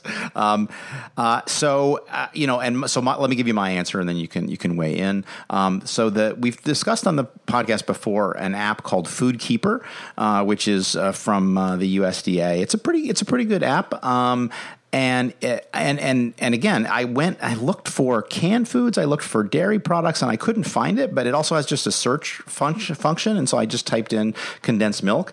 And in fact, the app recommends that you can keep a can of condensed milk for no more than 4 to 5 days in the refrigerator. So first of all, somebody should go through that app and decide whether it's 4 days or 5 days, because telling somebody 4 to 5 days is not helpful, I think. So the app says 4 to 5 days. My suspicion is that that's 4 to 5 days for quality, not for safety. I would say certainly covering up the can holes is a good idea. There are probably microorganisms floating around inside your fridge. I don't think if you had a mold spore settle on the top of this condensed milk that it's gonna grow in 4 to 5 days. But covering up the air holes is a good idea. It doesn't need to be airtight because there's no way you're going to make it airtight, nor should you, I think, even try to make it airtight again. But again, the main thing is just prevent reentry of microorganisms. And then the other thing I would say too is if you should probably put a date on it, because again, often I will encounter things that have been in my fridge for a while that go moldy. If this got pushed to the back of the fridge and you were uncertain of the date, and if it's as I'm envisioning it, mold spores settle into that container, they start to grow. You're going to get a formation of a layer of mold on the top of that condensed milk. And then if you go to pour it out through those tiny holes, you might not even see that. And that would be really disgusting. And potentially risky potential mycotoxin production. I mean, again, that's probably something that gets pushed to the back of your fridge and sits back there for a month. We're not talking 4 to 5 days. So cover it. I would say put a date on it, cover it, and then use it within 4 to 5 days, and you should be perfectly fine. So that's my advice. Good. Okay, so this is one where you did FoodKeeper, and I went a different route on this question. So I looked for two things for growth for pathogens. Oh, you were going to do some modeling. I didn't get that far because I didn't need to. Okay. So I was like, what's the pH of condensed milk? And there's some like variation. It's not a low acid food, right? So on the low end, evaporated milk, 5.9. On the high end, 6.33. Yep. Based on some stuff that FDA has published that people use. And then I said, okay, well, I know that evaporated sweetened condensed milk has a bunch of sugar in it. What's the water activity? Yep. And Don, this is straight out of, yep. I didn't, we were able to go to a new document, which is hazard analysis and risk-based preventive controls for human food, draft guidance for the industry. Chapter 4, preventive controls. This is the guidance document that shows they use condensed milk as their example. And they would list the water activity below 0.93 to 0.85. And so we're looking at I would say a low, because of the sugar, low water activity. And I would not, from a pathogen standpoint, worry about it. Supporting growth. It's in the same category as dry or fermented sausages, dried venison, or cheddar cheese. So that's from the link to this is I'll send it to you, but it is referencing an ICMSF document from 1980 looking at principal groups of foods based on water activity. Okay, we use 0.85 as the cutoff for Staphylococcus growth, but I guess the idea is that if the water activity is less than 0.93, it's not going to support the growth, or it's not going to support toxin formation by Staph aureus. Yeah. That's what I believe. So are you saying that it doesn't even need to be refrigerated? I would say that it doesn't need. Yeah. Unless you're worried about staff, like, yeah, it wouldn't need refrigeration. It would be, it's a non-TCS food, right? Well, or refrigerate for quality, right? Yes. Because certainly my cheddar cheese I keep in the refrigerator. For quality reasons. Yes. Yeah, exactly. Yeah. Well, and again, I have seen my cheddar cheese go moldy. And so certainly, again, this product, as I said before that, the product could for sure go moldy. So, yeah. So, all right. So what's your advice for how long it can stay in the fridge then? So again, this becomes like, as long as I can drink it and it's not, I think the airtight container is probably for oxidation reasons, right? Yep. So as long as I'm slowing down the oxidation of the milk fat by refrigerating and then trying to keep as much oxygen out of it as possible. And then, as you said, looking for mold growth. Okay. So, yep. So that's weird. Yeah. So to me, that's where we're at. We're in, and I'll link to, I'll maybe do a little more digging on this, but there's a really nice, paper that I think your name is on. Let me see here, from, I think you were part of this, weren't you? This, evaluation and definition of potentially hazardous foods, from IAFP. So that's me. Goes through. I would apply the same stuff that's in that paper to condensed milk. All right. Very good. Yeah, yeah. So that's a great. I mean, I recommend that study to people all the time. So yeah, it's a good one. And it helps with this kind of stuff, right? Like this is exactly where we need to be in having these conversations. And it's one of the things I know that our friend of the podcast, Neuro Nerd, has brought up, just being able to have these discussions as a regulator on not everything is all the same all the time. It says it's milk. Do we really need to treat it as a TCS food or as a non-TCS food in a commercial setting or not? Yeah. And so, this IFT document really does a nice job helping people understand how to make those decisions. Yep, for sure. So I have some more feedback here. You want to keep going? Yeah. So this is a feedback from our avian friend, who is, short and likes ospreys and libraries. So I'm just going to call her our avian friend. And so she says, I know you talked a lot about raw cookie dough. I saw a food company at a conference recently, and I asked them about their process. From what I can tell, they already have packaged flour, packaged in large paper bags, and they heat it in a large oven with fans. They say they have several probes to determine the inside temperature and the fans to avoid cold spots, but I'm not buying it. They did say there was an oven temperature variation, but they wouldn't tell me how much, and depending upon where the probes are placed, they could still be missing a ton of cold spots. This seems sketch-tastic to me. I think that's a negative term, as in, like, super sketchy. But they sell this product to other companies as, quote, safe in raw product flour.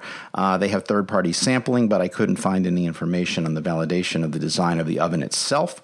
They weren't concerned about allergens or glutens because the flour was already packaged. She says that she's seen bulk flour before and the stuff flies everywhere. Anyway, seems like some sort of a recall just waiting to happen. Does this seem legit? Have they really reduced the risk enough to sell this as advertised? How can you talk to a company like this about food safety concerns without raising their ire? I understand they want to make this safe, but it still seems like they're missing some key steps in validation. How do products like this make it to market? Well, the answer to that last question is that they make it to market until they cause a problem. So, unfortunately, there are regulations, but because FDA doesn't have continuous inspection like USDA, if they are doing something that is, grossly insufficient, see I Am Healthy soy nut butter, for example, it may be a long time and there may be illnesses or even deaths before we learn about it. So let me give you my take, and then you can weigh in. As you and I, Ben, have discussed on the podcast before, because flour is dry, that means that more heat is required for the same level of thermal inactivation. How much more, I think we're still figuring that out. There's some published data in the literature. It's something that we're also working on in my lab. Again, the stuff we're doing in my lab is more like consumer level validation, like what you could do in your home toaster oven.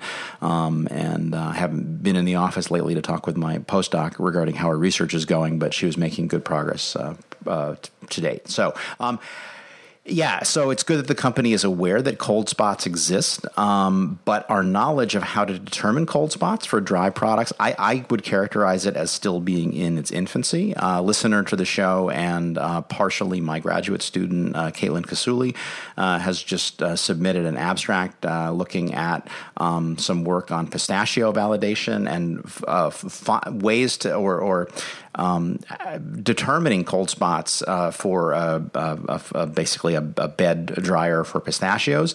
And based on the abstract that she submitted to this meeting that I reviewed recently, the location of that cold spot is not always intuitive. And so I think there's still a lot more that we could learn in terms of finding cold spots in nut roasters as well as in dry product processing like this. The issue of what they can claim in terms of food safety and what their legal obligation is, certainly it's beyond my expertise. As I noted to our osprey or to our avian friend, if they're claiming that their product is quote unquote safe and somebody gets sick, Bill Marler is going to be over them, all over them like flies on poop. How to talk to a company like this? I'm going to say, Ben, so first of all, I want to hear your perspective on the whole question, but especially if you had this conversation, what would you, as somebody who knows about communication and who's more expert in communicating about risk than I am, what would you say, or what advice would you have for our avian friend regarding some tips that she could have in having this discussion with the company at a conference?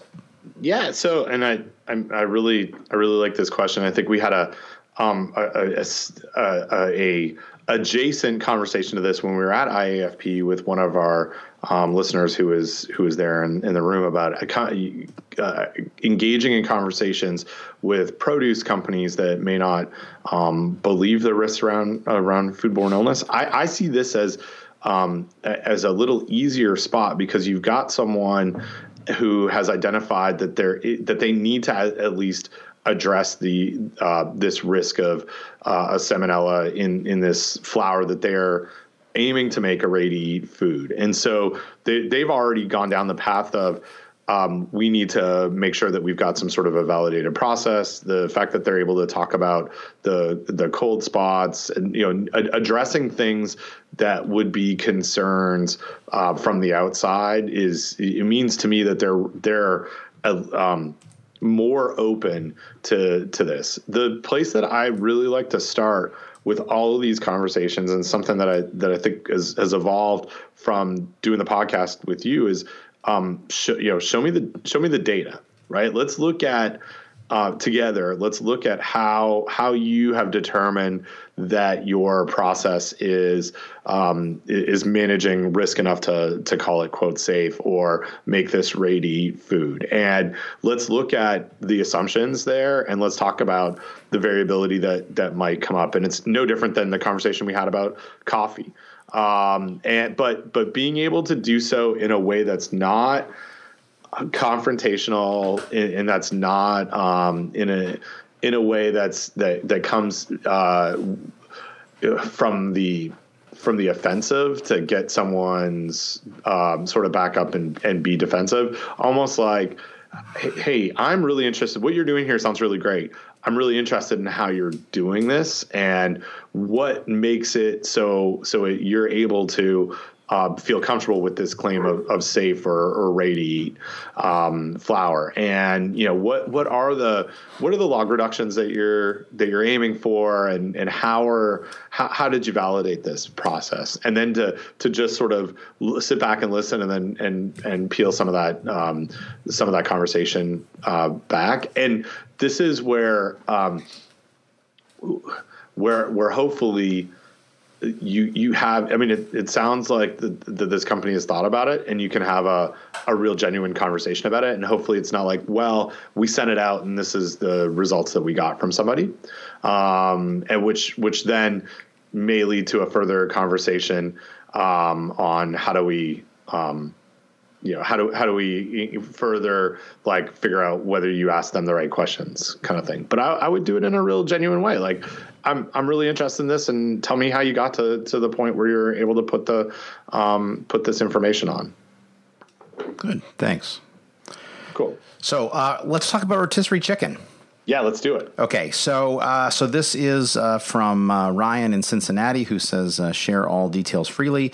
Hey guys, relatively new listener, but enjoy the show. Could you discuss some best practices when it comes to rotisserie chicken purchased from the grocery store? For instance, how long is too long for one of these bad boys to sit in the store's warmer? Sometimes I'll pick up one in the late morning, planning to use it at dinner. Should I remove the meat from the bones immediately and then refrigerate, or is it better to stick the whole bird in the fridge until I'm ready to make dinner?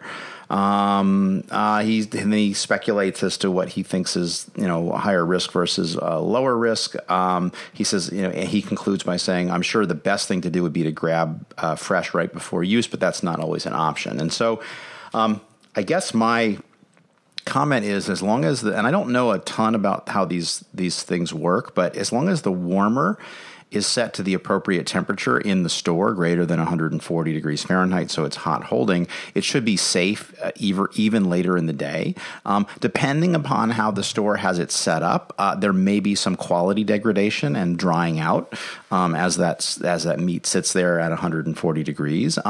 I don't think the exact refrigeration technique that Ryan is going to use matters too much, as long as he has a properly functioning refrigerator. And so once again, we'll make a plug that if you don't have a thermometer in your fridge, or if you should check the temperature of your fridge and the food in your fridge, and it should be 40 degrees Fahrenheit or below, basically as cold as possible without freezing your food in your refrigerator would be my advice, just for quality reasons. I think that it, and again, I don't have any data here. This is just speculation. But if you separate the meat from the bones, it may cool more slowly because you've packed it into a smaller container, so you have a smaller volume. But the temperature is going to change slowly. Versus if you leave it whole, assuming that you can keep it covered, there just may be better heat transfer from that whole bird because the surface area is greater and you have more spaces in there. Again, I don't know of any science behind that, but we'll talk about it. And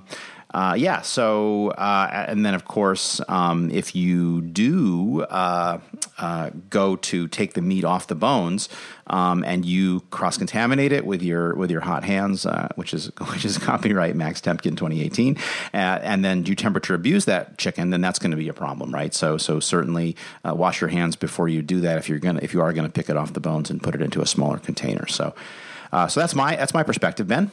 Awesome. Okay, so I got a couple of things on this.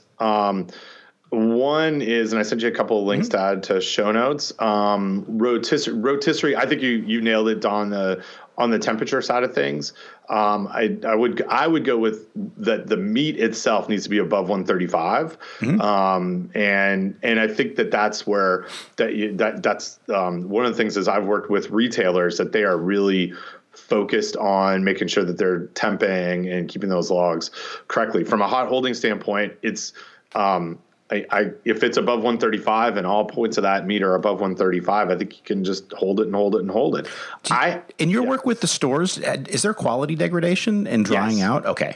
Yeah. Now, what they do to make sure that that they do their best on that, so. Hopefully there's a retailer or two that want to chime in on this anonymously in feedback. But what I've seen is using the clamshell cooked rotisserie chicken items as really good humidifiers. So they let a little bit of the purge from the chicken settle in the bottom, and then you'll see some condensation as it sits in the hot hold warmer, right? And to keep it from drying out. Right. But I think if it gets too hot, you end up with more problems in that area. Okay. So if you're hot holding it at 155, for instance, or 165, you are more likely to get drying out and toughness as opposed to having it sit in that 135 to 150 kind of area where, so that's the sweet spot, and that becomes the problem, right? Because if it just the variability on where it is in those hot warmers, and what temperature it's holding, I think is, really, really kind of matters. I have just going back on, I have some experience on, the technique when getting it home. Cause we do, it's not often that we buy these rotisserie chickens, but it's not like I will buy one a month, maybe twice a month. Because it's a meal. It's really quick for us at home, and our kids will eat the chicken, without too much complaint, cause they're terrible eaters. So, I've done both, and I have checked the temperature, because I was a little bit concerned a couple of years ago on taking this really like right from the store hot chicken and putting it into my fridge. And there's enough surface area. What I do is I crack the lid to let a little bit of the heat out, because if there is steam that's built up, and then re-snap the lid on and then let it sit in the refrigerator. And I didn't log it, but a couple hours later I went and used my digital tip sensitive thermometer to see where the temperature was at, and I got it down below 41 degrees within a couple hours, enough that I was not worried about any cooling. And I've also taken it off the bone, because from a practicality standpoint, that's how we typically use it afterwards. And you know, similar to things that we've talked about in holiday food safety and Thanksgiving, taking off the bone, putting it in Ziploc bags, and just having a lot of surface area. I don't have any concern in cooling it at home in either of those methods. One of the things I did want to highlight was a talk that I saw at IAFP last year during the foodborne outbreak updates, where rotisserie pigs and rotisserie chickens came up, and this was yeah. And this is a CFP issue now, you know, right? It is, and I'm really into it. So this was presented by Bonnie Kistler from FSIS, and I know it's come up in CFP, and there's a couple of things here. There's been multiple outbreaks, and we talked about just now best practices, right? A retailer that's focused on logs and focused on making sure that they have temperature control. And the thing that we haven't highlighted, which is nothing that that our listener, did we come up with a name for our listener? We said we could share all details. Oh, right? I just called him by his name and location. Yeah, Ryan. So yeah. Ryan in Cincinnati. So Ryan, the thing that this is really beyond control. Let me go back and talk about that in a second. It's most of the contamination issues from outbreaks have really been in the retail standpoint, and either improper temperature control or something we haven't talked about, which is cross-contamination. Yep. So my experience in those delis where typically this rotisserie is happening is there's a lot going on. And the raw chicken and cooked chicken are all kind of in the same area. So you need to have good standard operating procedures for cross-contamination. And especially if it's a chicken that may come in frozen, which is, I think, typically the case. So it'll be thawed in a prep sink and then put into the rotisserie rack, so that that thawing process can lead to cross-contamination issues. But I guess, I mean, I hadn't really thought about it until talking about it. But I guess if you were really concerned about this, if you don't know what the temperature is when you took it off, out, that a reheat step above 135 is going to take care of the vegetative cells. And I guess if you're really concerned about it, treating it as it's a raw chicken product and reheating it above 165 before cooling it would be a control measure you could do in the home. Not something that I do, right? But could be, I mean, would add another level of protection if that was it was a high risk population or someone was really concerned about it. Well, and you didn't care as much about quality, right? Like, I mean, or if you were going to put it into a stew or soup or something, but yeah, it's probably going to lower quality and increase safety. Yeah. One of the things just before we leave this that I thought was really interesting in that outbreak update that FSIS gave was the issue on the rotisserie cooking timing being linked to the size of the chicken. A larger chicken's going to take more time. So you have the standard operating procedure that says, you know, whatever, X number of hours, I'm going to be able to roast it. But all of a sudden I have a chicken that's 20% larger or 10% larger, and not really not placing that that decision in the hands of the food employee to be like, oh, well, how much longer do I have to do it? But really being able to focus on the using a thermometer probe to make sure. But also FSIS is, lessons learned were working with suppliers to re-standardize or do a better job standardizing those chicken sizes. Yeah. And I would, if you, you know, it's, I would say we'll link to the FSIS PowerPoint PDF, and it's definitely worth looking at if you really want to nerd out over food safety. And one of the things that I didn't even think about, but that makes perfect sense, I'm just looking at one of the conclusion slides on the chicken, rotisserie chicken outbreak. One of the recommendations is adjust holding temperatures in coolers to minimize ice on the chicken, so starting temperatures for cooking are more consistent. And that's a huge thing that we don't always think about, is that the starting temperature makes a big difference. If you're starting with colder chicken versus warmer chicken, that colder chicken is going to be potentially undercooked. So, and then again, as you pointed out, chicken size is important as well. So, yeah, absolutely. So good. No, great question. Lots of talk about lots of other stuff. Yep. Well, we got some more feedback that I responded to the person. It's really more chemical safety issues, and so we don't need to talk about that. I do want to have a brief follow up on Into the Teal, which is an episode of the podcast Judge John Hodgman, which a listener asked us about. I did finally have a chance to listen to that podcast, and they gave some pretty good food safety advice. We covered this already with the use of tongs and spatulas on the surface, and whether you use a tong or spatula and flipping versus, as the listener, the person that wrote into that podcast says, whether you do a mid wash where you take the spatula that you've used to flip and you wash it. I think we covered it pretty well on our show when we talked about that. I think that they mostly get it right on the podcast episode as well. They do talk about the spatula that's also my preferred spatula, which is the fish style spatula, which is a sort of an unusually shaped but highly efficient one that I use every day when I'm cooking eggs for breakfast. I used it this morning. It's really good. The only criticism I would have is that Jesse Thorne talks about cooking to eliminate mad cow, which is not a risk and is not eliminated by cooking. So, but for the most part, Hodgman gets the details right in terms of pronouncing the names of bacteria like Salmonella correctly, and he mostly gets. I think he gets the science pretty well right. So, again, that's an episode 371. Of the Judge John Hodgman entitled Into the Teal, and the discussion about food safety starts about midway through that episode. So, yeah. Cool. And you can learn stuff about Harry Connick Jr. and Sting. I listened to the whole episode. It was a lot of fun. Yeah. Well, two quick hits before we go.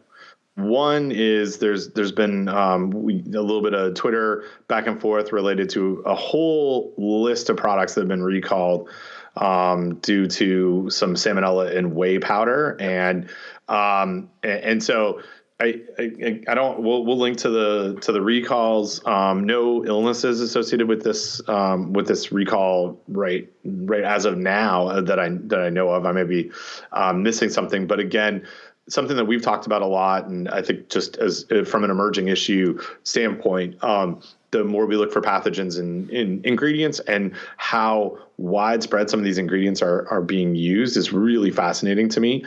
That whey powder that may have salmonella that comes from one producer is in like 400 or 600 different products from like 50 different large manufacturers, and just the cost of recall for this is sizable. I would look at like these are Ritz crackers and Twinkies, and I mean it's not Twinkies but whatever. Lots of I don't want to get the names incorrect and make say something that's recalled that isn't, but just lots of different snack foods and meat products that use whey powder. That it's always fascinating to see it almost similar to what we saw with the Peanut Corporation of America, peanut paste being involved in so many different products. Well, and then I think after that, there was a hydrolyzed vegetable protein product that was recalled. Right. That was, again, often used on snack foods post-process. So you take some potato chips, and then after you fry them, you add this HVP powder as a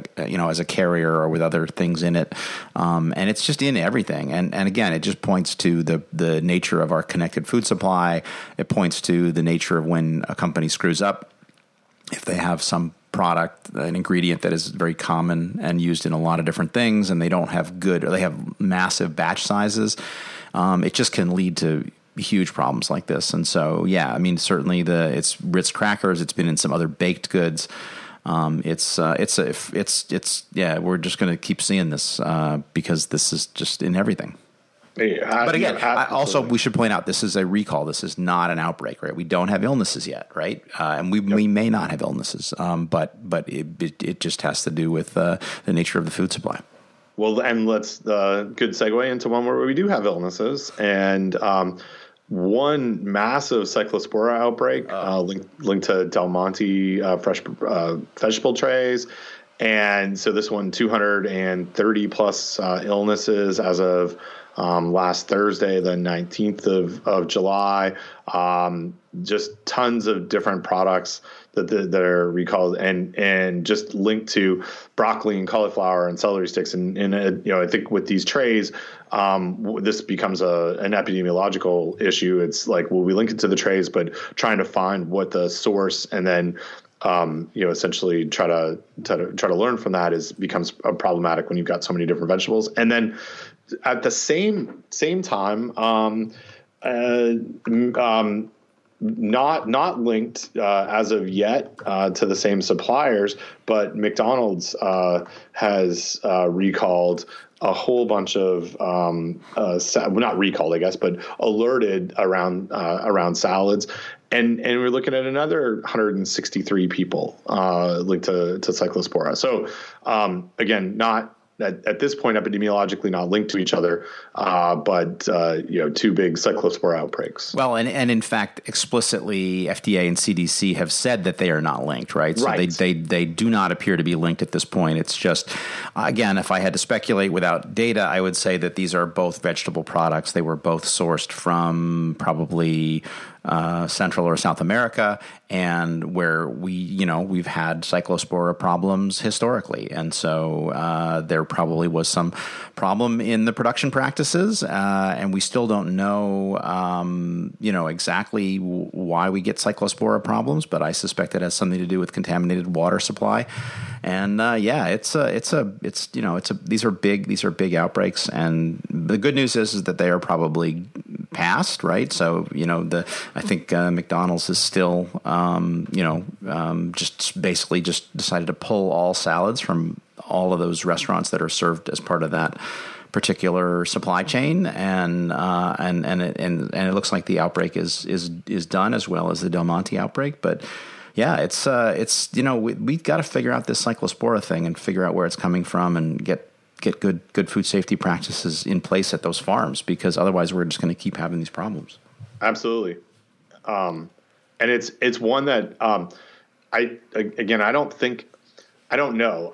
My gut feeling is it's not on the rise. It's just, again, our ability to link these cases together is getting so much greater that cyclospora has been out there for a long time when we see these types of things. But now we've got two separate things going on at the same time. Well, I still remember when cyclospora and raspberries first hit, and nobody even knew what cyclospora was. Right? This is an organism that has only come across our food safety radar. I mean, public health people have known about it for a while, but in terms of a foodborne parasite that we talk about in the food supply, it's really only been around since, I think, the cyclospora and raspberries outbreak was the 1990s. Have I got that right? Correct. 96. Yeah.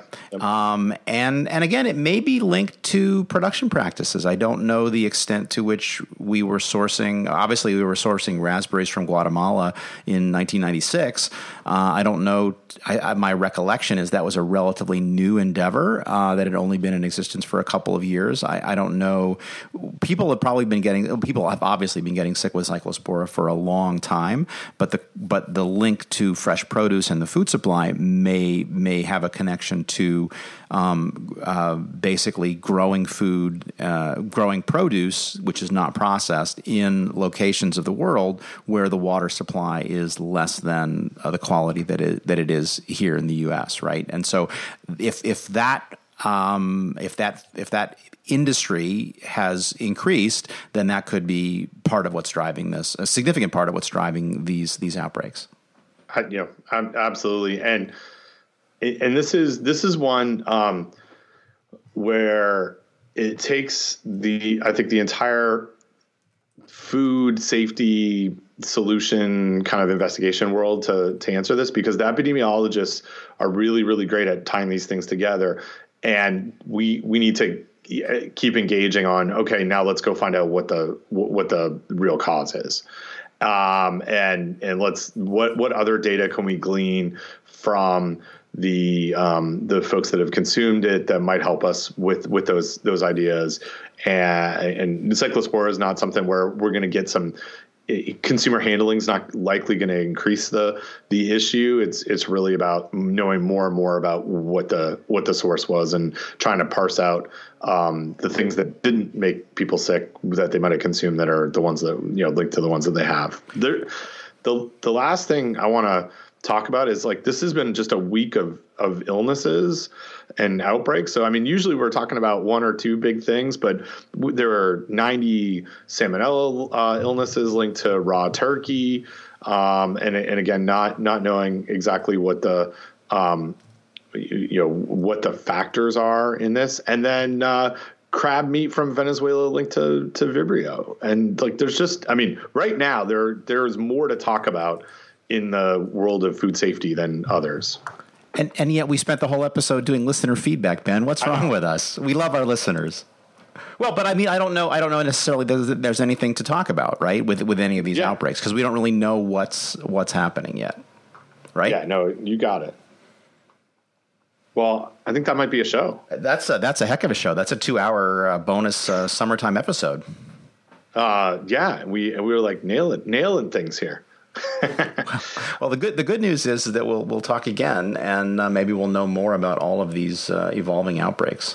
Yeah, and if we didn't get to feedback, I think we got to all the feedback. We got to all the feedback where I promised the people we'd talk about it on the show. Perfect. So, yeah. Good. Well, keep sending in feedback, and like I mentioned at the start of the podcast, if you have stories you want to share with us about things that you've seen or illnesses that you've experienced, or just really fun things that you want to write, like a paragraph and narrative about like an actual event, then that you've got some inside knowledge on, send it on. And I know that there are lots of environmental health specialists, the folks that are on the front lines that listen to the podcast, and you guys have the best stories. So send them on, and we'll talk about them on the air. Cool.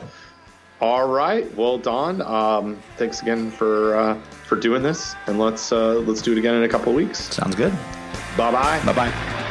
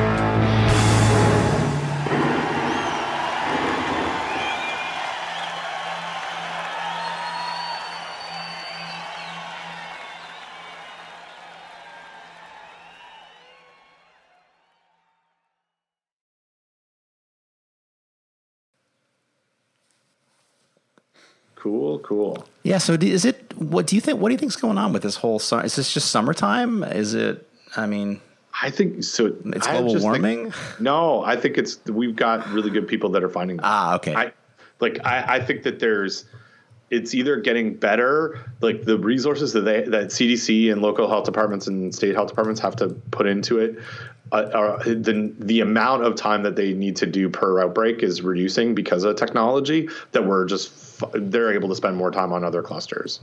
That's my guess, or one of the factors. I mean, it's it's the whole thing. But, yeah. Cool.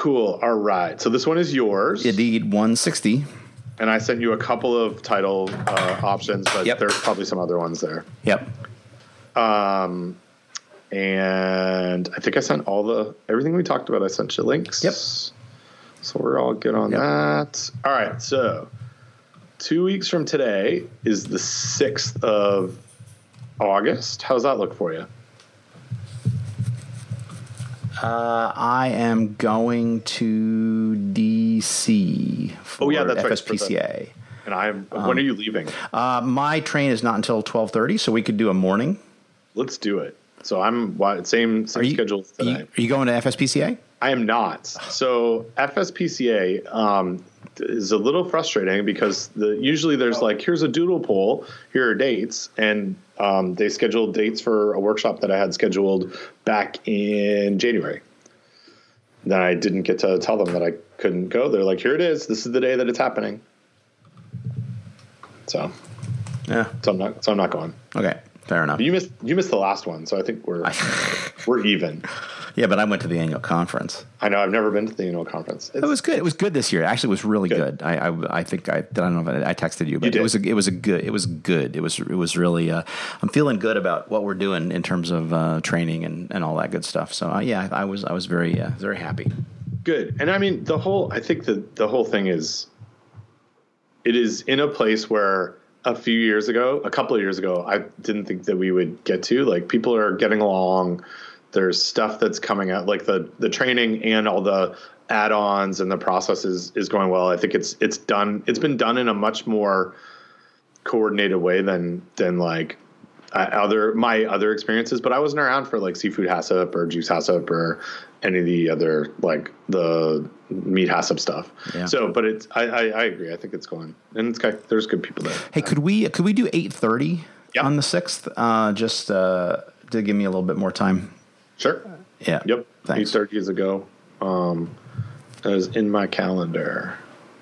And then so I'm leaving on the 7th in the morning to go to Rhode Island. And right. Another one of those trainings like you did before? Yep. And then I'm back. Yeah. Then I'm back here late on the 8th. And then we have one of my most favorite things, an all-day faculty retreat on the 9th. Mm. Retreat away. And then my parents are coming. Oh, wow. Yeah, for a week. So, cool. Yeah. So anyway, we'll get the 6th is perfect because it works perfect. Good. Cool. That's it. I'm going to. I'm gonna go talk to John and Anna in the car at 12:00. It's like, yep. See, couldn't get through a whole episode. ask John about that freaky beard. I'm gonna mention. I want to know what the story is. It's he's someone asked. I think the best part was someone mistook him for Randy Phoebus with the beard. Whoa. Yeah.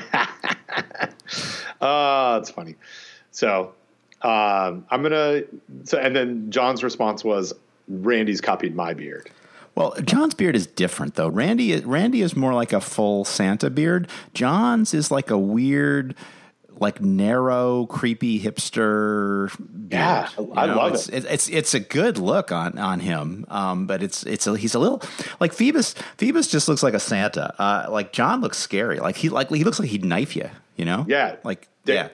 I'm going to send you a picture of Jim the Anvil Neidhart, who was a wrestling heel from now the WWE, but was the WWF.